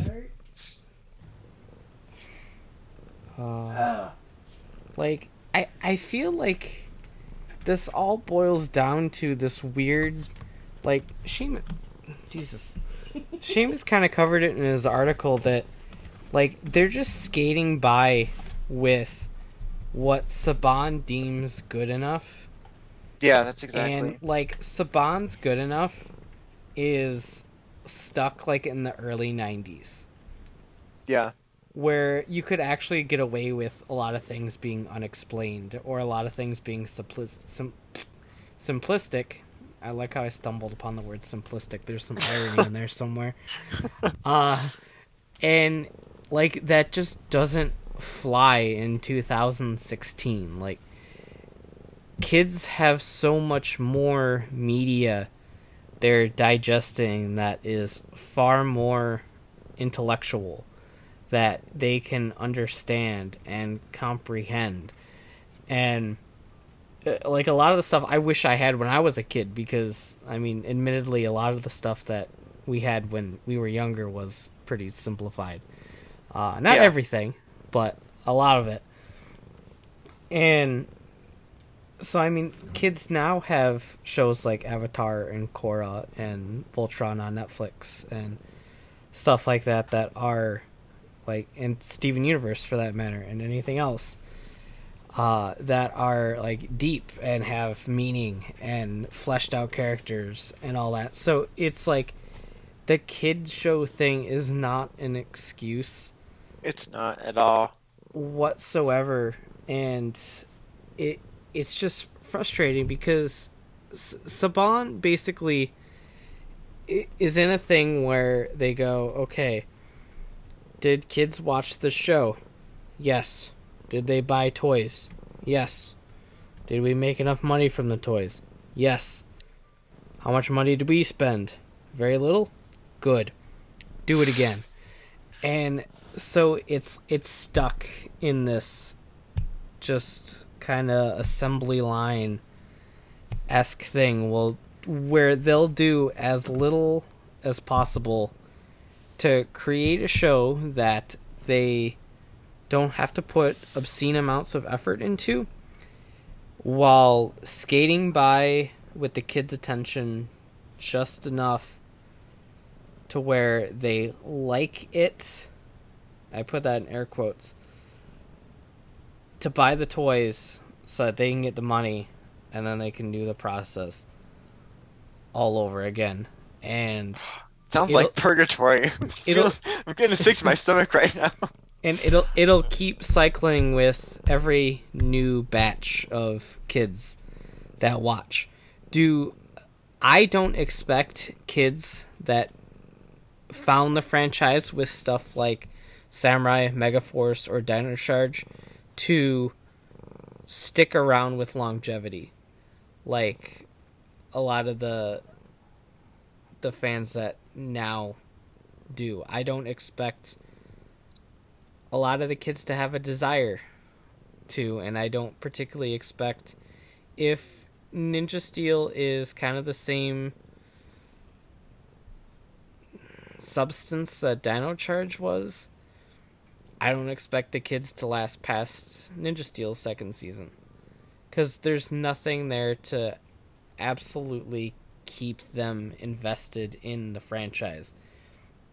And I'm really hoping that the the movie can do something to alter this, be it give the shows a bigger budget or show people that the franchise can be a lot more than it is so that we can go back to having something that isn't skating by and to get to somewhere where it's actually s- entertainable and succeeding Yeah, I agree.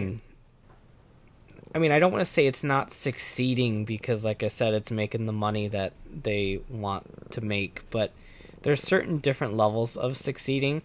Just because it's financially succeeding doesn't mean it's succeeding in longevity. And I think when you have a franchise like this, you need to succeed in longevity because that cash flow isn't always going to be there. And I think that a lot of though Dino Charge's ratings were kind of hit and miss. Um, toward the end, it actually did a lot better than I anticipated it would, but I think Dino Charge is riding on a very similar thing that Kyoryuger uh, rode on, and like that's the fact that the toys were Yeah. all dinosaur based, and let's face it, kids always will love dinosaurs. So Yeah. I think a lot of Dino Charge's decent toy sales has a lot to do with the fact that they were dinosaurs, regardless of how much the kids liked the show or not. And so I'm really interested to see how uh, Ninja Steel fares, because I don't think ninjas are as popular as dinosaurs. So No, I don't think so either. I mean, they're one of the more popular-ish things, but definitely not on the level of, of like sort of recognizability and like immediacy. Especially Yeah. with the design of the toys too. Like a lot of the Ninja stuff is all over the place or flat. Literally. especially when it comes to the Zords, because Yeah. there's there's like one Zord that's like, yep, that's a ninja. Everything else is like dump trucks and Yeah, exactly. elephants and a UFO and a train and a, and a dog. so you're you're kind of in a situation where like Dino Charge, like everything was dinosaurs. It was very simplistic. It was like, hey, and then you here's- move into a cowboy immediately yeah, after. Yeah, and then- we then we get a cowboy that has a giant cow as his sword, a giant cow dune buggy, which I love. followed by a mind you, lion. but and a shape amalgam that's on fire. so it it's nothing that screams ninjas. So even if a kid loves ninjas, like you look at the Ninja Steel Megazord at, at Toys R Us or whatever, and it's not like, hey, this is a cool ninja robot. It's like, hey, here's this amalgamation of weird things piloted by a ninja. And so like it There's doesn't have in there, that same it doesn't have that same oomph factor that a line full of dinosaurs have to kids that really like dinosaurs.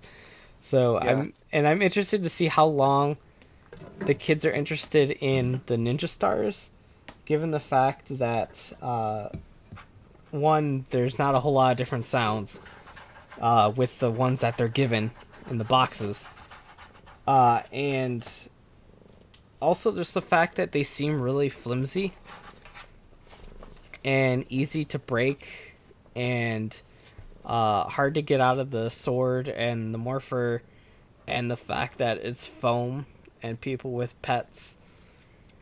Well you know what i'm saying. Yeah.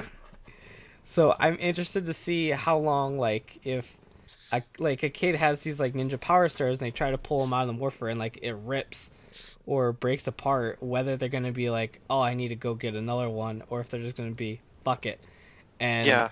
they're they're done with the toy line or whatever so i i think between like the kind of crappy collectible gimmick and the really like shitty zords like i'm not expecting the ninja steel line to do that great outside of action figures because you can always rely on the action figures to do well Yeah. that's a that's a no-brainer but Well, and you know, i think the everything Chargers, else too, is they were so colorful, mark. and they came Yeah. with little mini dinosaurs. And so it's like, oh, cool, there's a little dinosaur figure, and these are colorful, and you can put them in the Zords and stuff like that. And this is like, hey, here's flat discs.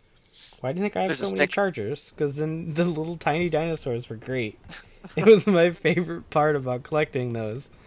Was the fact that I got to have every single one of the the dinosaurs from Kyoryuger as like a little plastic figure, and it was it was great. It was the greatest thing Bandai did with that toy line. So it'll be it'll be interesting to see.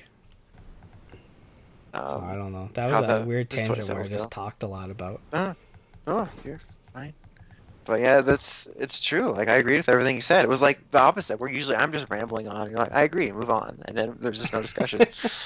but yeah, like because you pretty much covered everything. I mean, and that that article was fantastic about covering all those points. I mean, is like it was it was funny because I don't agree with Seamus on a lot of things. Um, I don't even remember if I follow him still. Uh, to to know, but uh, but like I read his review on the finale, and then I read his review in general about is Power Rangers still worth watching, and uh, like I just everything he said, like I completely agree with because the the show has been so much more and can be so much more yeah, that like I feel I feel bad for it. And I more importantly than anything I feel bad for the actors in these shows that legitimately want everything to succeed and be good and then they're given like this to act off of Yeah. and work with and it just it doesn't end up well because like the samurai cast and the megaforce cast say what you will about their seasons like the cast are great people and yeah, uh, a lot of the Dino Charge cast I thought was really great too. And I mean, granted, I haven't really been able to interact with them outside of their contracts, like we have with Samurai and Megaforce. So it'll be interesting, like next Morphicon or what have you, to to see how they are like for real. Yeah. Uh, but like the cast so far have all been really cool people that were just really unfortunately directed and given really crappy stuff to work with, and like I feel bad for them.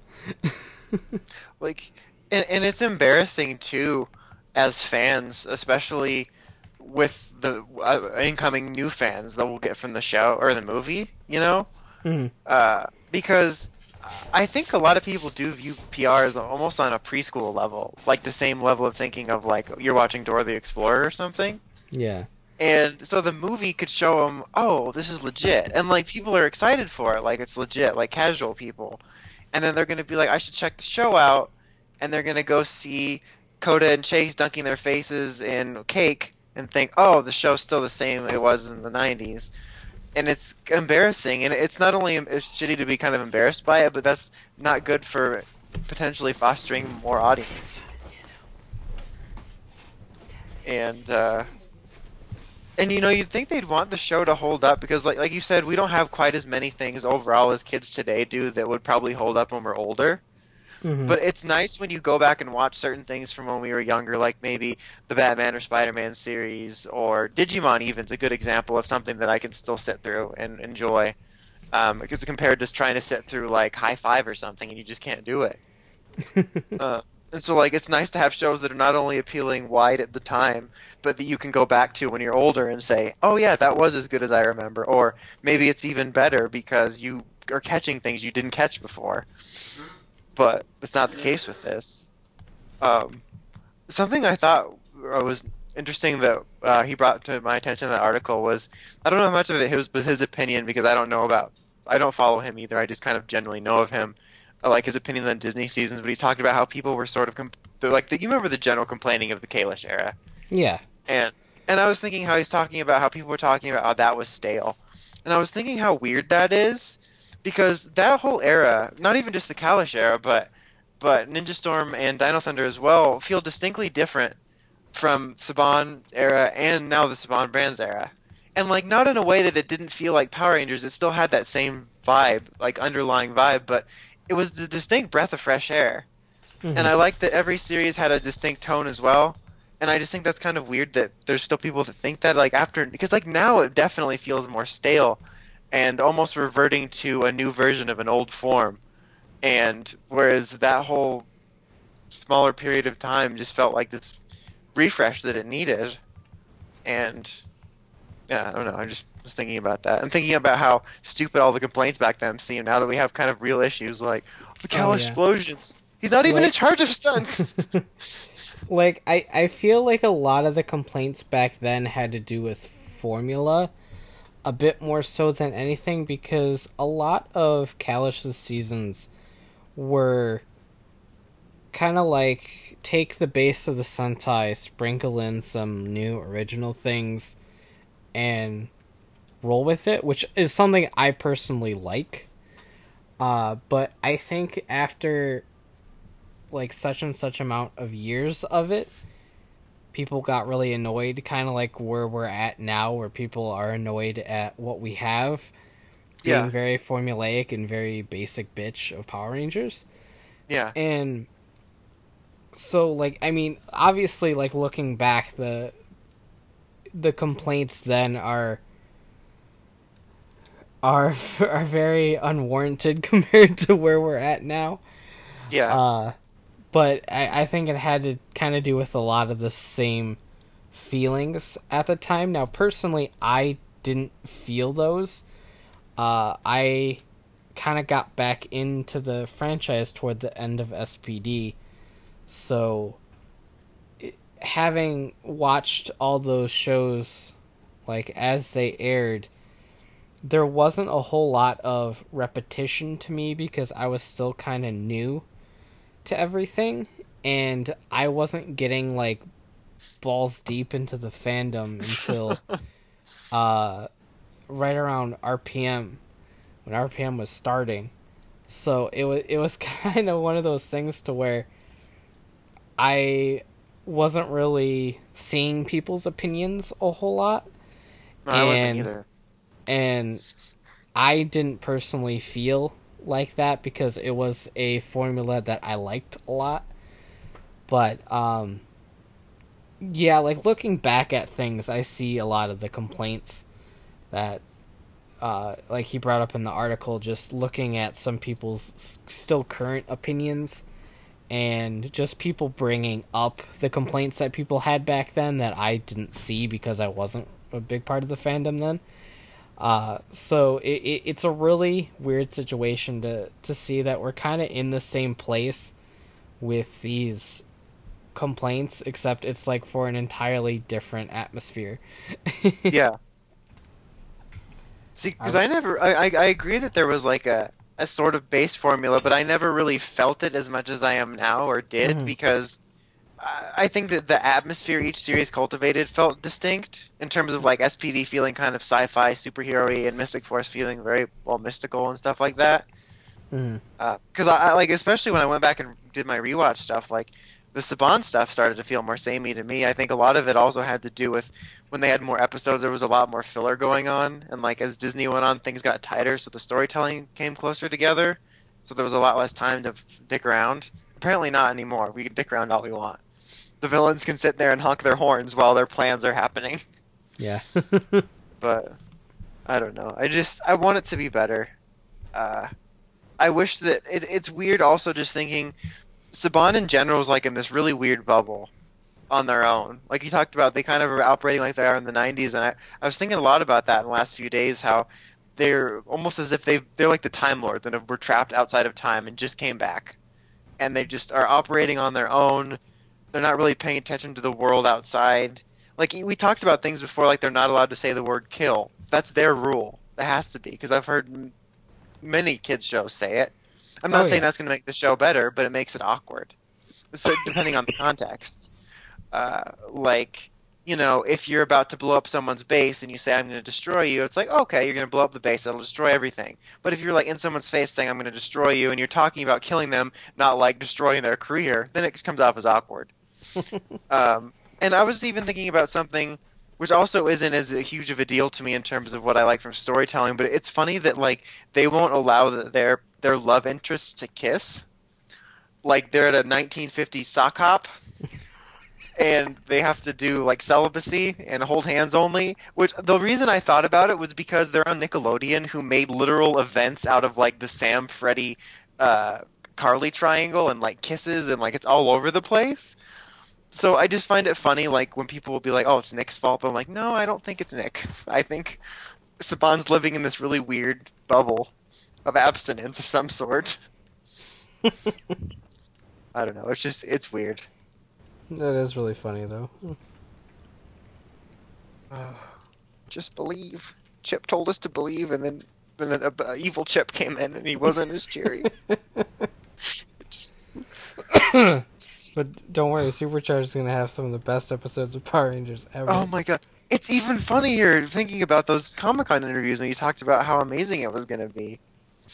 I think there's only like two episodes in the season that I, I didn't entirely hate. Like, I think one of them was just the stupid comedic Ivan episode, it was the only one I really laughed at.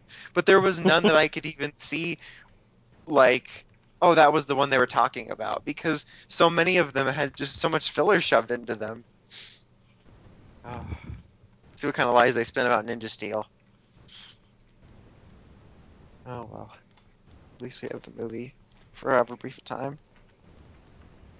I like, I like. I think it was Becca tweeted, uh, like, "Oh, Ninja Steel's gonna be great," and people were retweeting it. They said retweeted, uh, for memories, like, like, like, hey, remember when she said this? Oh, that was funny.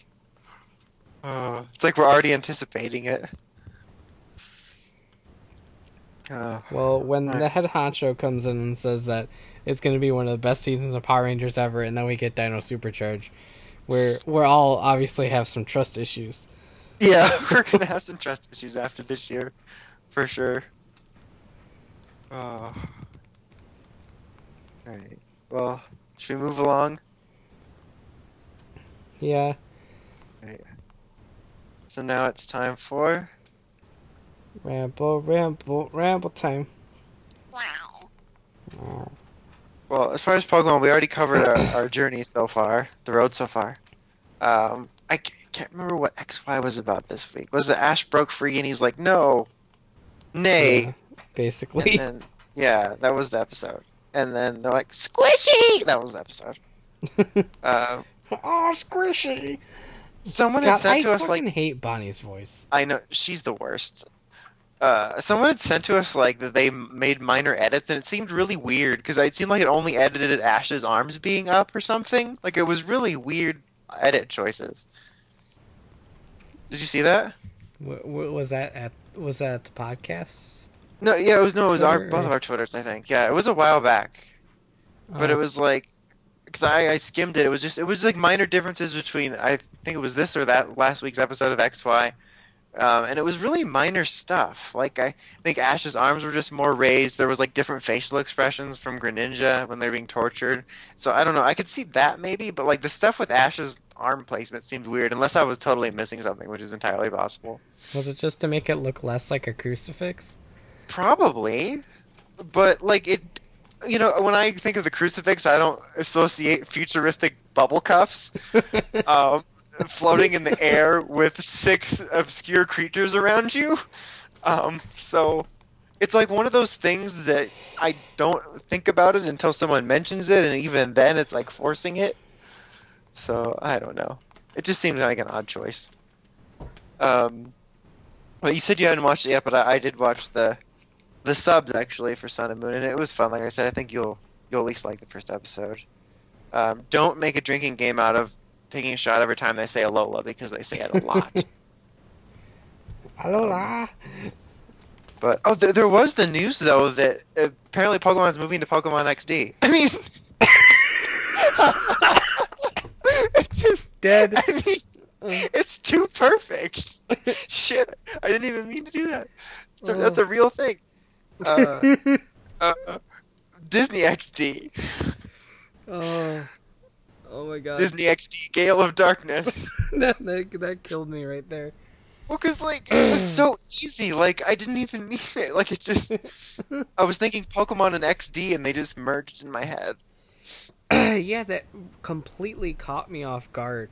Yeah, Um, same here. I for I think I saw it in a, a tweet from like Bulbanews or something like that first. I don't remember, but uh, it was that the Volcanion and Magearna movie is going to air on December 9th, I think it was, uh, with a sneak peek at the Sun and Moon anime that'll air uh, early next year. And so I'm like, oh, okay, that's a weird place for it, but hey, I don't know. It is what it is. And then like I got the press release in my email box. It's called an inbox. Surprise. that uh like I read it and it's like, oh, Disney XD now has uh, airing rights for all 19 past seasons and like all the movies. And I'm like, well, okay. huh. And then like it was like formally announced that the Sun and Moon anime is to air on Disney XD. And I'm like, oh fuck, Cartoon Network, you done fucked up. um, I I like I'm kind of curious, and I I hope this eventually breaks at some point. Uh, but I'm really curious on if Cartoon Network gave it up, or if Pokemon was just really fed up with Cartoon Network, or if Disney just paid a lot more than Cartoon Network was going to.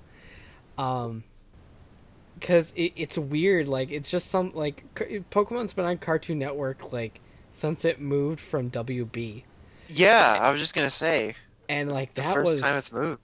that was like back in like the Hoenn era or something Yeah. like that. Yeah, because it was right between uh, the end of like the Hoenn proper arc and Battle Frontier, because Battle Frontier was the first full Cartoon Network season.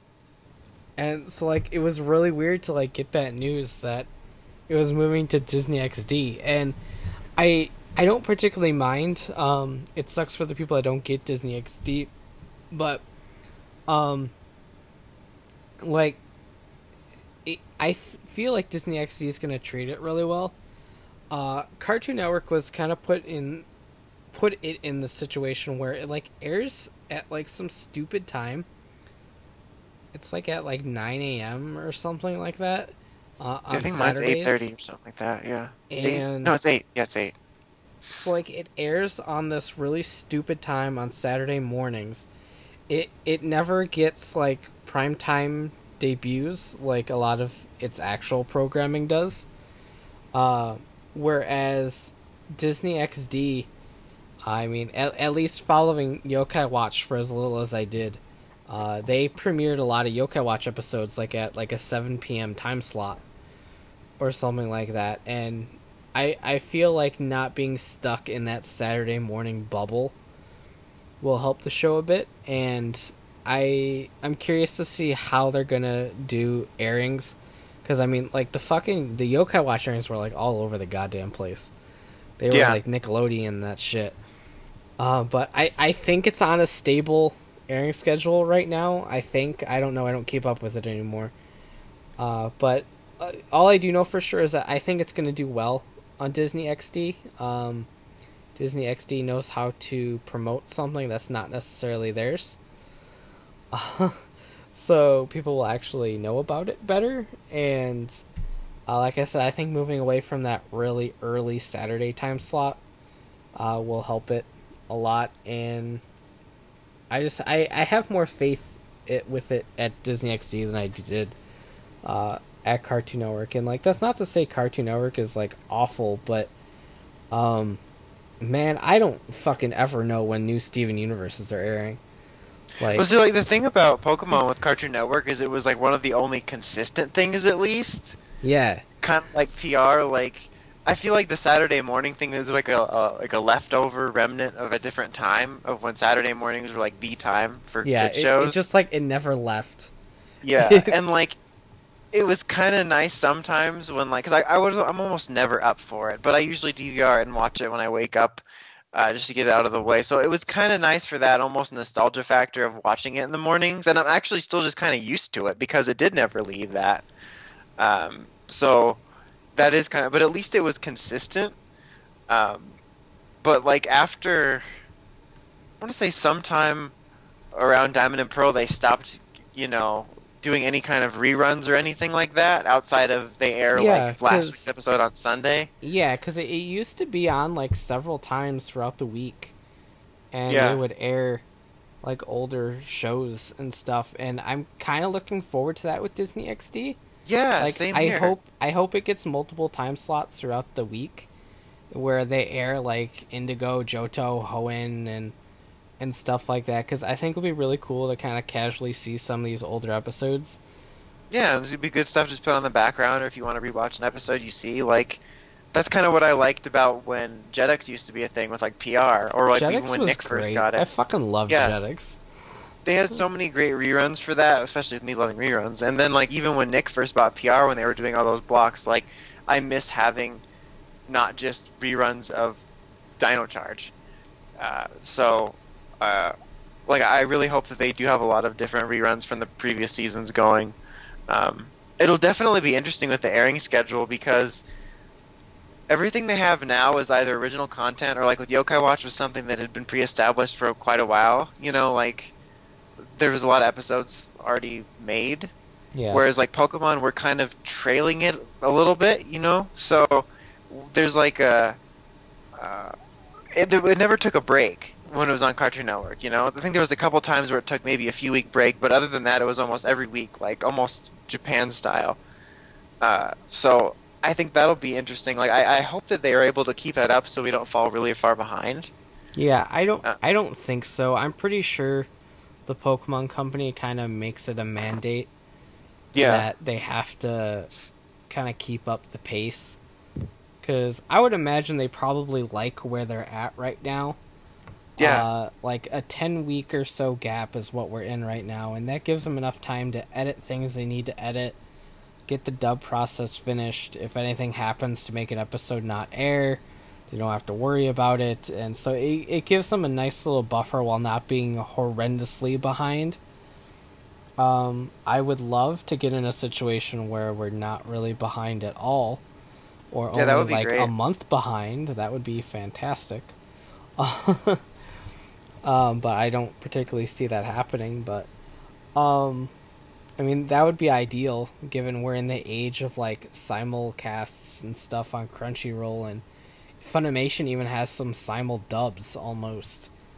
Uh, so Because you think it's just simple because the animation's all done, and all you have to do is just send it to the two different countries. You know? especially with the fact that we already have a dub of the first two episodes, thanks to Europe. Yeah.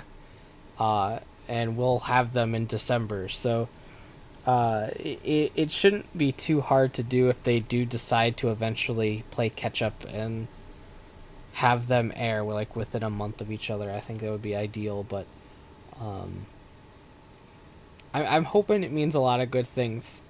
Uh, it's also really funny. that I saw a tweet. I don't know if I retweeted it or not, but it was like anime currently on Nickelodeon and it showed like Yu-Gi-Oh and uh, there's like a Beyblade or Beyblade would have been Disney. I don't remember, but uh, there was like four or five shows on like Nickelodeon and Nicktoons, and it was like anime on Disney XD, and it was like Yokai Watch and uh, now Pokemon, and I, I think that one might have been the Beyblade one. I don't remember, and that was like anime on Cartoon Network, and it was nothing. I'm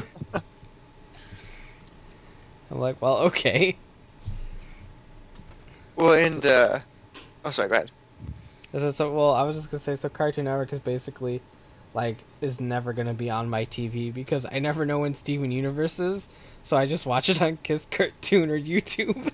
Yeah, I still have to catch up on that, but yeah, it's they're even like we talked about Pokemon, but they're even really weird with reruns. Like for as big of Adventure Time is, I'm surprised how little I see Adventure Time reruns on the schedule. yeah, they They used to air the shit out of that show a lot. They used to air the shit out of it, and I don't know what happened, but they hardly even like make reference of it anymore. And Well, I, and I what's weird like is- ending after the season or something. So Well, it, it's weird because not only how popular it was and is, but because it also has the, the largest amount of episodes to rerun. Like yeah, Whereas with something like Clarence, which is newer-ish, you have a lot more t- or less time before you're cycling back to things kids have probably already seen ten times. Whereas with Adventure Time, you got a larger library. Um, but you know, with Pokemon, it's kind of also an interesting case in terms of having to air it because it's not even just about the TV show. It's like a simultaneous marketing thing where, like, the TV show and the card game and the um, the video game all exist sort of essentially within the bubble of a generation for the most part Mhm. until the next generation comes out. Uh, more so the video game and the TV tied together. So like it would be awkward if we did fall behind and all of a sudden Generation 8's happening and we're only halfway through Sun and Moon or something. So like that's probably another like good reason why they'd want to keep it up. But it's they're not changing the voice acting or anything, right? Because I haven't No. checked out that. Okay, No, good. 'Cause it's, I haven't um, checked out the dub yet. I like I I seen bits of the first episode. I didn't get to sit down and watch all of it, but yeah, it's uh still the same Ash.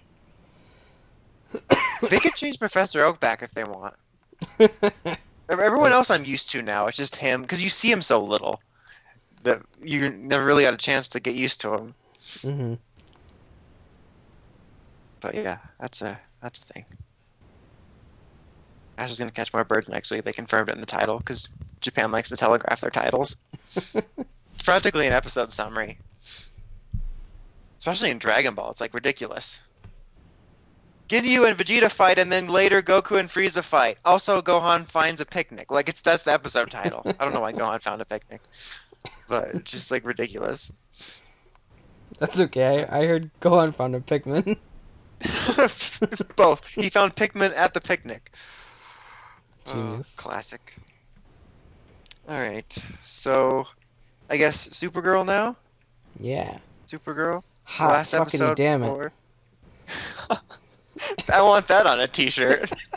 Hot fucking damn it. Like this this goddamn show like gets better every fucking episode and I love it. It's been so great this season. The move really helped it, and like I'm consistently surprised about how fast things are happening.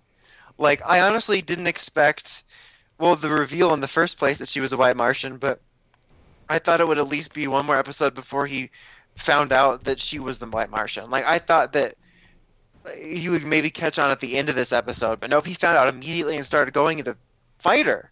Like, and that struck me as a surprise because my main experience with them is from Young Justice when they were already in a mentor like mentee relationship. Where in this he's like, I'm gonna fuck your shit up, bitch. You killed my family. It wasn't even me. I don't care. You all look the same to me. You're racist. but so like that was a surprise. Um, the cyborg Superman thing, which is just other Hank. Um, Because like I'm I'm familiar with a little bit of the history, like when this show was starting, and I was reading like Wikipedia on things and stuff, because that's what I do. And so like I knew Cyborg Superman was Hank Henshaw, and so when like this Hank Henshaw ended up being Martian Manhunter, I'm like, well, are they gonna do it or or what? And they're like, oh no, he dead, he dead, he dead, and then they're like, bam, here's Hank, bam, here's Cyborg Superman. I'm like, fuck. I'm surprised they didn't want to make it Dean Cain because they're all about like that nostalgia fapping of like the previous live action people.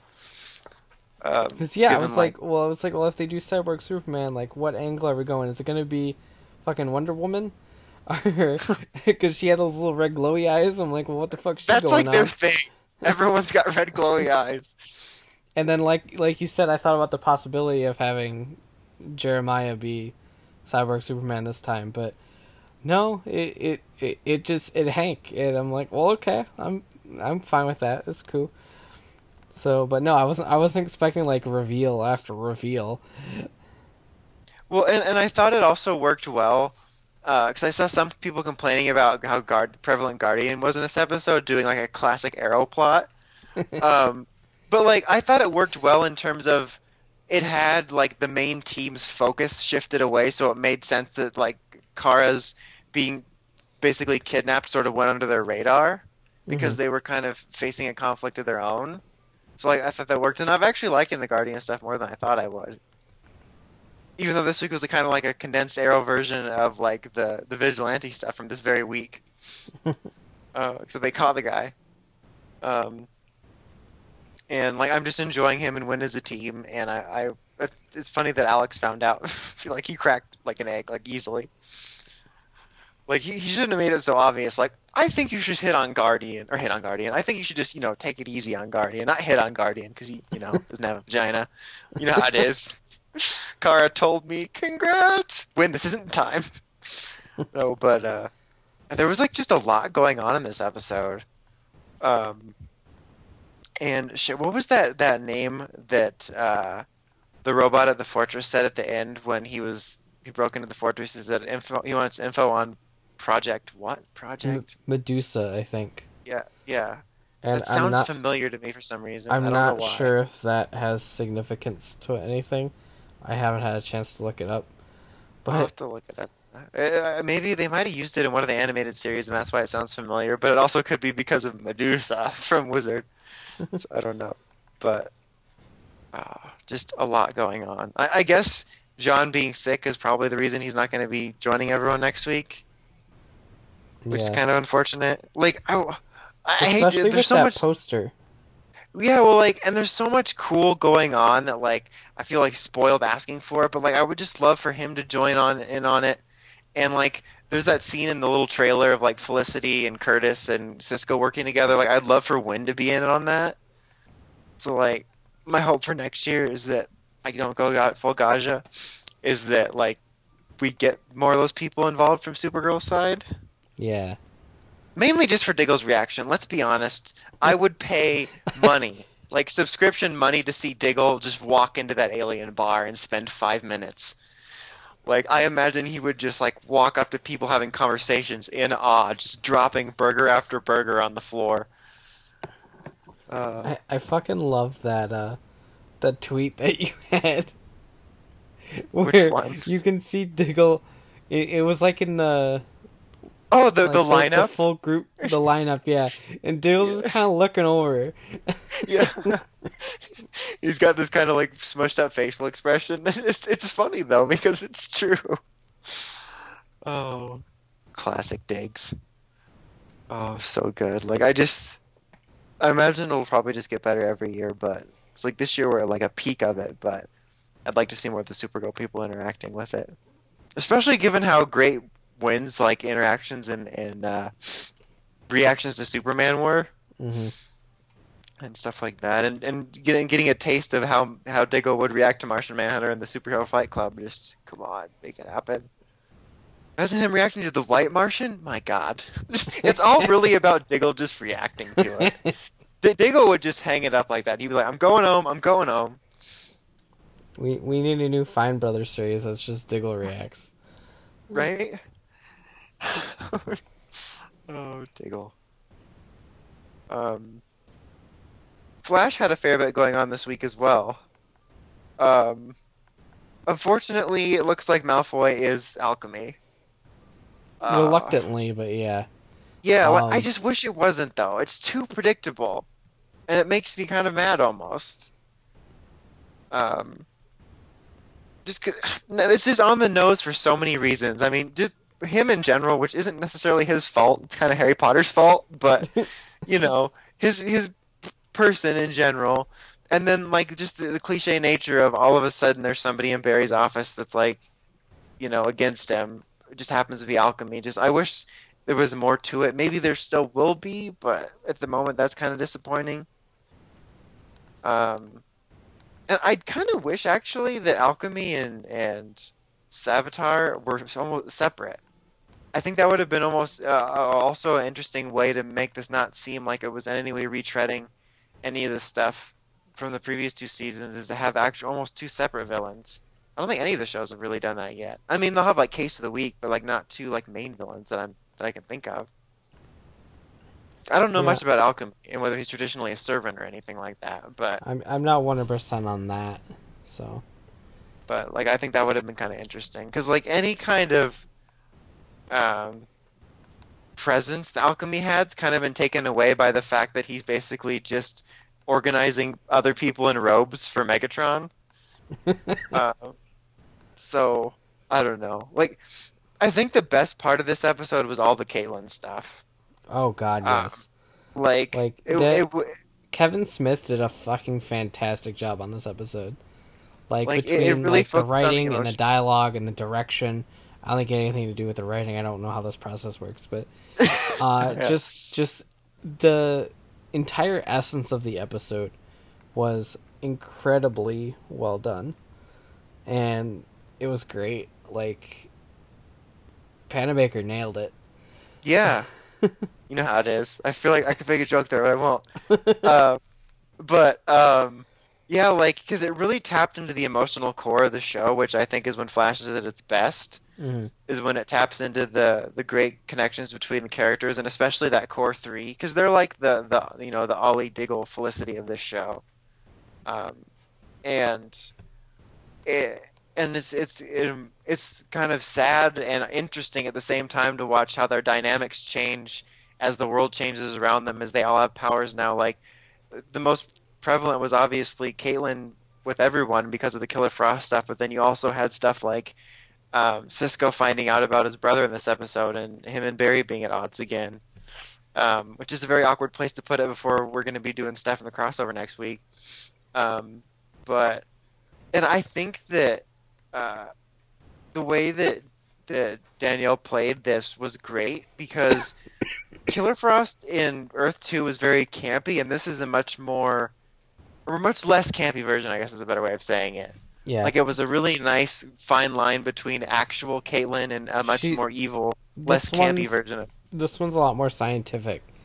Yeah, And I don't remember if Caitlyn on Earth 2 was a scientist at all, period. I don't remember that one's backstory all that well. Neither do I. But but like she was just much more cold and calculating, and like I said, less camp. And it, it came off as not only a good way of of differentiating the two, but of you know showing that her situation's a lot different at the moment. Um, and it's gonna be interesting to see how it plays out. I mean, there's there's no way they're gonna quell it now or quell it easily. It's gonna be some sort of big moment with her actually full on Killer Frost, but uh, I still hope that like she ends up becoming some sort of good Frost at the end, just because it would seem so. It would be like kind of a good tragic story if she ended up becoming like a reoccurring villain, but it would just suck for that dynamic because we're so used to it. Yeah. Um, but like we kind of got a taste of that this week, what it would be like. Um, We got a taste like, of she- it, and I don't like it. Well, because she did she did stuff like well even when she was like frozen with the with the kiss and stuff, it was like stuff I guess levels of the way she was going after them that I wouldn't think she would be at yet. Yeah. Um, so that that was easily the best part. Like everything else, I'm I'm not hating. I'm just kind of feeling like everything's either kind of messy around it or is retready, and it's it's weird to have Flash be in that place compared to I feel like everything else is like as Arrow is returning to form or like Legends and Supergirl have really found their groove and they're just like kind of hitting the ground running. Um, so it just feels weird for that. But like all the emotional storylines, like with Killer Frost and and uh, and that stuff is is doing very well, and like the more um, personal repercussions of Flashpoint, like with Cisco as well. But who was it? Was it? I think Iris actually made a good point about his brother still might have died in the proper timeline because I keep Yeah. forgetting that like the months passed, so it wasn't like when he came back it was the same day he left. So Right. it's it's unknown how those months would have been affected. So it, Uh, like it, it's really hard to say. Yeah. And like you don't you don't know anything. You Yeah. you, you really don't. It, it it was it was a completely valid point. Like the normal timeline, Caitlyn could have been affected by the particle accelerator, or she could have been affected on the second one Yeah. when Jesse and Wally got it affected. Or well, Wally's you a never question know. mark, but Or they could pull something really crazy and it could have something to do with that one random line back in season one when uh, fake Peter Capaldi was it fake Peter Capaldi that he was like it was him or somebody else that they made note that he wasn't in Central City or around Central City when the particle accelerator went off, but he was still a metahuman. yeah. and like that was hinting that metahumans can come from somewhere else in this universe. And I thought that was gonna have something to do with Legends because it was like right before Legends, and Adam was on there, and so I was like, oh okay. And no, they never mentioned it again. So it could be that. Like they they talked about in this episode how Savitar has plans for Caitlyn, but it still doesn't. It it didn't say that she's the same case as Wally, so I think that that's something. I think that she may be a different case than Wally, or like uh, the rival and stuff, but he definitely has fit her into this. Um, that's another thing that happened. A lot of just more important things happened, but Wally is a speedster now. Yep. But it, it came off as like a weird B plot. it really did. They broke Wally out of the giant penis, and then he got all vibrating. My favorite part was when they were like cutting him out of the giant cocoon, and Barry's like Joe, and he goes, "Oh hey Bear," like just casually, like you know, just working on the in the bench, like just like working on a project, like oh yeah, just cutting your brother out of this weird dimensional thing. Uh, And another part that was like really quick, but made me laugh, was when like the little the giant penis thing exploded, and like HR just sits up, and these little glass shards just kind of fall out of his like eye like a spectacle. oh yeah, yeah, yeah. That was it good. was, it was really funny, and I don't know if it was an intentional thing at all, but it made me laugh a lot. It was like a funny, like cartoonish moment. It was pretty great. On top of him still being like, Barry, what do you think we should do? I think we should go check this out. I agree with Barry that we should go check this out. Like, it's so noticeable. it's so funny. He just tries so hard to fit in. like, I don't know if we should do that. Uh, then, then, then Barry's like, no, we should do that. Yes, I agree with Barry. We shouldn't do that. He had like like- one idea they went with this week, and he was so excited. He was like, "Yes, you went with my idea." oh, classic HR. I'm starting to like him more and more. In Yeah, his own I- I don't- weird way. like I never hated him. It's just like he's definitely likable and amusing, but like Harry had that much more uh, in-depth connection with the team. I guess hmm I I think it helped. Well, I guess helped and hurt him to start, but that we were just coming off Reverse Flash, so like emotions were running really high, which made it um kind of much more worth it when they accepted him and when they all got closer because it was they had a huge hurdle to get over. Where in this case, it's just kind of more of a co- playing for comedy when he finally gets accepted. Um, and I just he just kind of gelled more with it, but not like he's not gelling with it. It's just different. You're still not my real dad, Bowler Hat Wells, and you, you kind of abandoned the bowler hat, so I can't call you Bowler Hat Wells anymore. Drumstick Wells, Yeah, that that's pretty accurate because he never not had those things. Yeah, Like, but I don't know where the bowler hat just abandoned it. I don't know. Classic Doctor Who thing, but yeah, like I, I like him. I just I still miss Harry. Like if we could get Harry back, I would still take him. Uh, like I imagine Wally's gonna want to contact Jesse to, you know, have some speedster sex or something. So oh god. he's like, because that's that'll be a first. Because Barry never able to be with anyone like that because they got rid of Peace Fizz. Um, but yeah, but next week, next week is the week, the the giant week of everything. It's gonna be amazing. So excited! It needs All the now. promos look great. Like I just can't wait to see everyone interacting with each other. Like just the small little taste of Kara and Heatwave is kind of amazing. Because like I, I got a feeling that everyone would not necessarily have a big moment, but have some sort of interaction. But like those were two characters I didn't even really think about getting an interaction. Was Kara and Heatwave.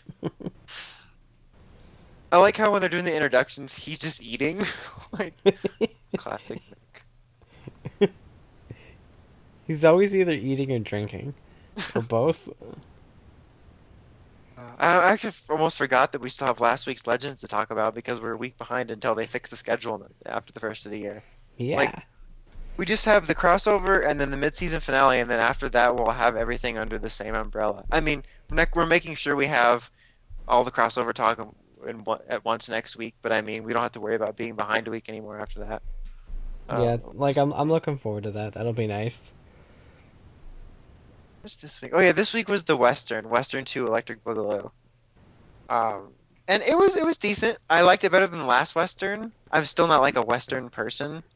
Yeah. I can actually really remember the last Western one, other than Jonah Hex being there and them getting in trouble. Um, I can't remember much about this one. I'm like ac- accidentally merging it with Westworld. like plot wise, the only thing I can really remember being important is Ray getting the The Dwarf Star. dwarf star matter for his His- his new suit that he's magically gonna have. And then he made one for uh, Steel, which Yeah. is cool. I like a suit a I, lot. I like I like uh, Steel's suit. It looks cool. Um, and like at the end, the their little lead into the crossover was just they need our help. Except Sarah didn't say it like that. Would have been funny if she did. Um, and and the only other major thing I can think of though is uh, uh, Stein is having these weird memories of a different girl, uh, which that's something. Um, like I, I hope it leads to something important because it feels slightly out of place at the moment because it's like suddenly we're just doing this whole like time shenanigans it might have changed your future thing. And i understand that's an important thing to eventually talk about in a time travel show. Uh, and it'll especially be interesting in the team up if it's addressed at all since they're going to 2016 uh, I'm not sure how the Legends episode's going to play out, whether they're going to time travel during it or if it's all going to take place like in 2016 or what. But um, it'll be interesting to see how it pans out in that regard. Um, because I, I mean, obviously they're playing it up at right now to the point where he like has a new wife, basically. or, or something, yeah. Um, well, and that's kind of uh, that will be interesting to see if they address that because they're kind of in a weird place right now where these episodes are, are both building up to the mid-season finales and the crossover, so you don't know what's what. Like at the at the time, I mean, it should, should have seemed obvious, but like even at the time, I wasn't sure if Barry's message was going to have to do with the crossover or if it was going to have to do with Rip's disappearance. Um, yeah. because it was kind of the same way last year with a lot of things is that they have two big events to lead towards and like one of them's not only about the mid-season finale, but it's about the entire season, and like the others about the crossover. And sometimes they're clear, and sometimes they're not. Um, but it'll be interesting to see where it goes because it was something I wasn't expecting. Um, but at the same time, it kind of makes sense just because I thought it was weird slash interesting that uh, both times they didn't try to do anything to erase Stein's memory of meeting himself. Like all they said was pretend this didn't happen, but like if my future self picked me up right now and I found out I was on a superhero time ship, I would have a hard time not thinking about like what decisions I was making that was leading towards it, or like w- would I be scared? Of, like would I be worried about making decisions that lead towards it, or would I be scared of making decisions that didn't lead me towards it? Like you couldn't get out of your own head with that shit. There's no way. Yeah. I mean, no, I I, I, get a cold and I think I have cancer. So I mean, it's like I so I think it'll have something to do with that. Um, but I don't know. Timey wimey, man. You know how it is. Because I was always wondering why they didn't. Yeah, because do they have something for that? I feel like they do. I mean, they have a freaking pill to learn languages and shit. No, we'll find out, I guess. Uh, maybe this will be like the reason that they do it from now on or something. Who knows? Who knows? Yeah, that was it was a solid episode. It was probably one of my lesser favorite ones just because I'm not a huge fan of the setting. Yeah, it was all right. Like was I enjoyed all- it and I liked it. It was fun, but it was like in the grand scheme of things compared to a lot of the other episodes we've had this season, it was just kind of all right. Yeah. But onwards to the crossover and then probably something with the Legion of Doom, I imagine, for the mid-season. I think I don't know what episode numbers they're at because I think I heard like Snart's in eight or nine or something. I don't know. I don't know if it's gonna be mid-season or when we get back. That's one thing I really want is I want some sort of scene where Barry finds out that like Snart ended up saving everybody. Because that was Uh, kind of yeah, an I hope, I hope so. like, hey, I- where's Snart? he's he's traveling with with our friends. like, then Joe's just like, oh hell, like, don't even tell me. Uh, Joe's just kind of like he's kind of like their Diggle in that way, whereas Diggle's just amazed. Joe's just like, oh fuck this nonsense. Like, just how much more can you throw at us? Uh, kind of like when Lance mentioned like the robot bees, and he's like, this is my life now. Uh, classic Lance, thinking he's Prometheus, but not really. He's just a drunk. Alright, but I think that's that's actually about it for everything. For the end of time. Because but next week is the week where we rush through superhero time to get to actual superhero time. It's gonna be amazing, really. Probably some more Pokemon updates. Because now it's time for uh, F- Final These MP3. Final things. N3P? Is this whole thing in question? Is it like that Tauros that says Moo question mark? Do we not know who we are? Mm, So send in those TTMF questions for next week, and there is at least a 70% chance we will answer them. 30% chance we'll say we'll do it next week, and then do it the following one. You know how it is. Moo?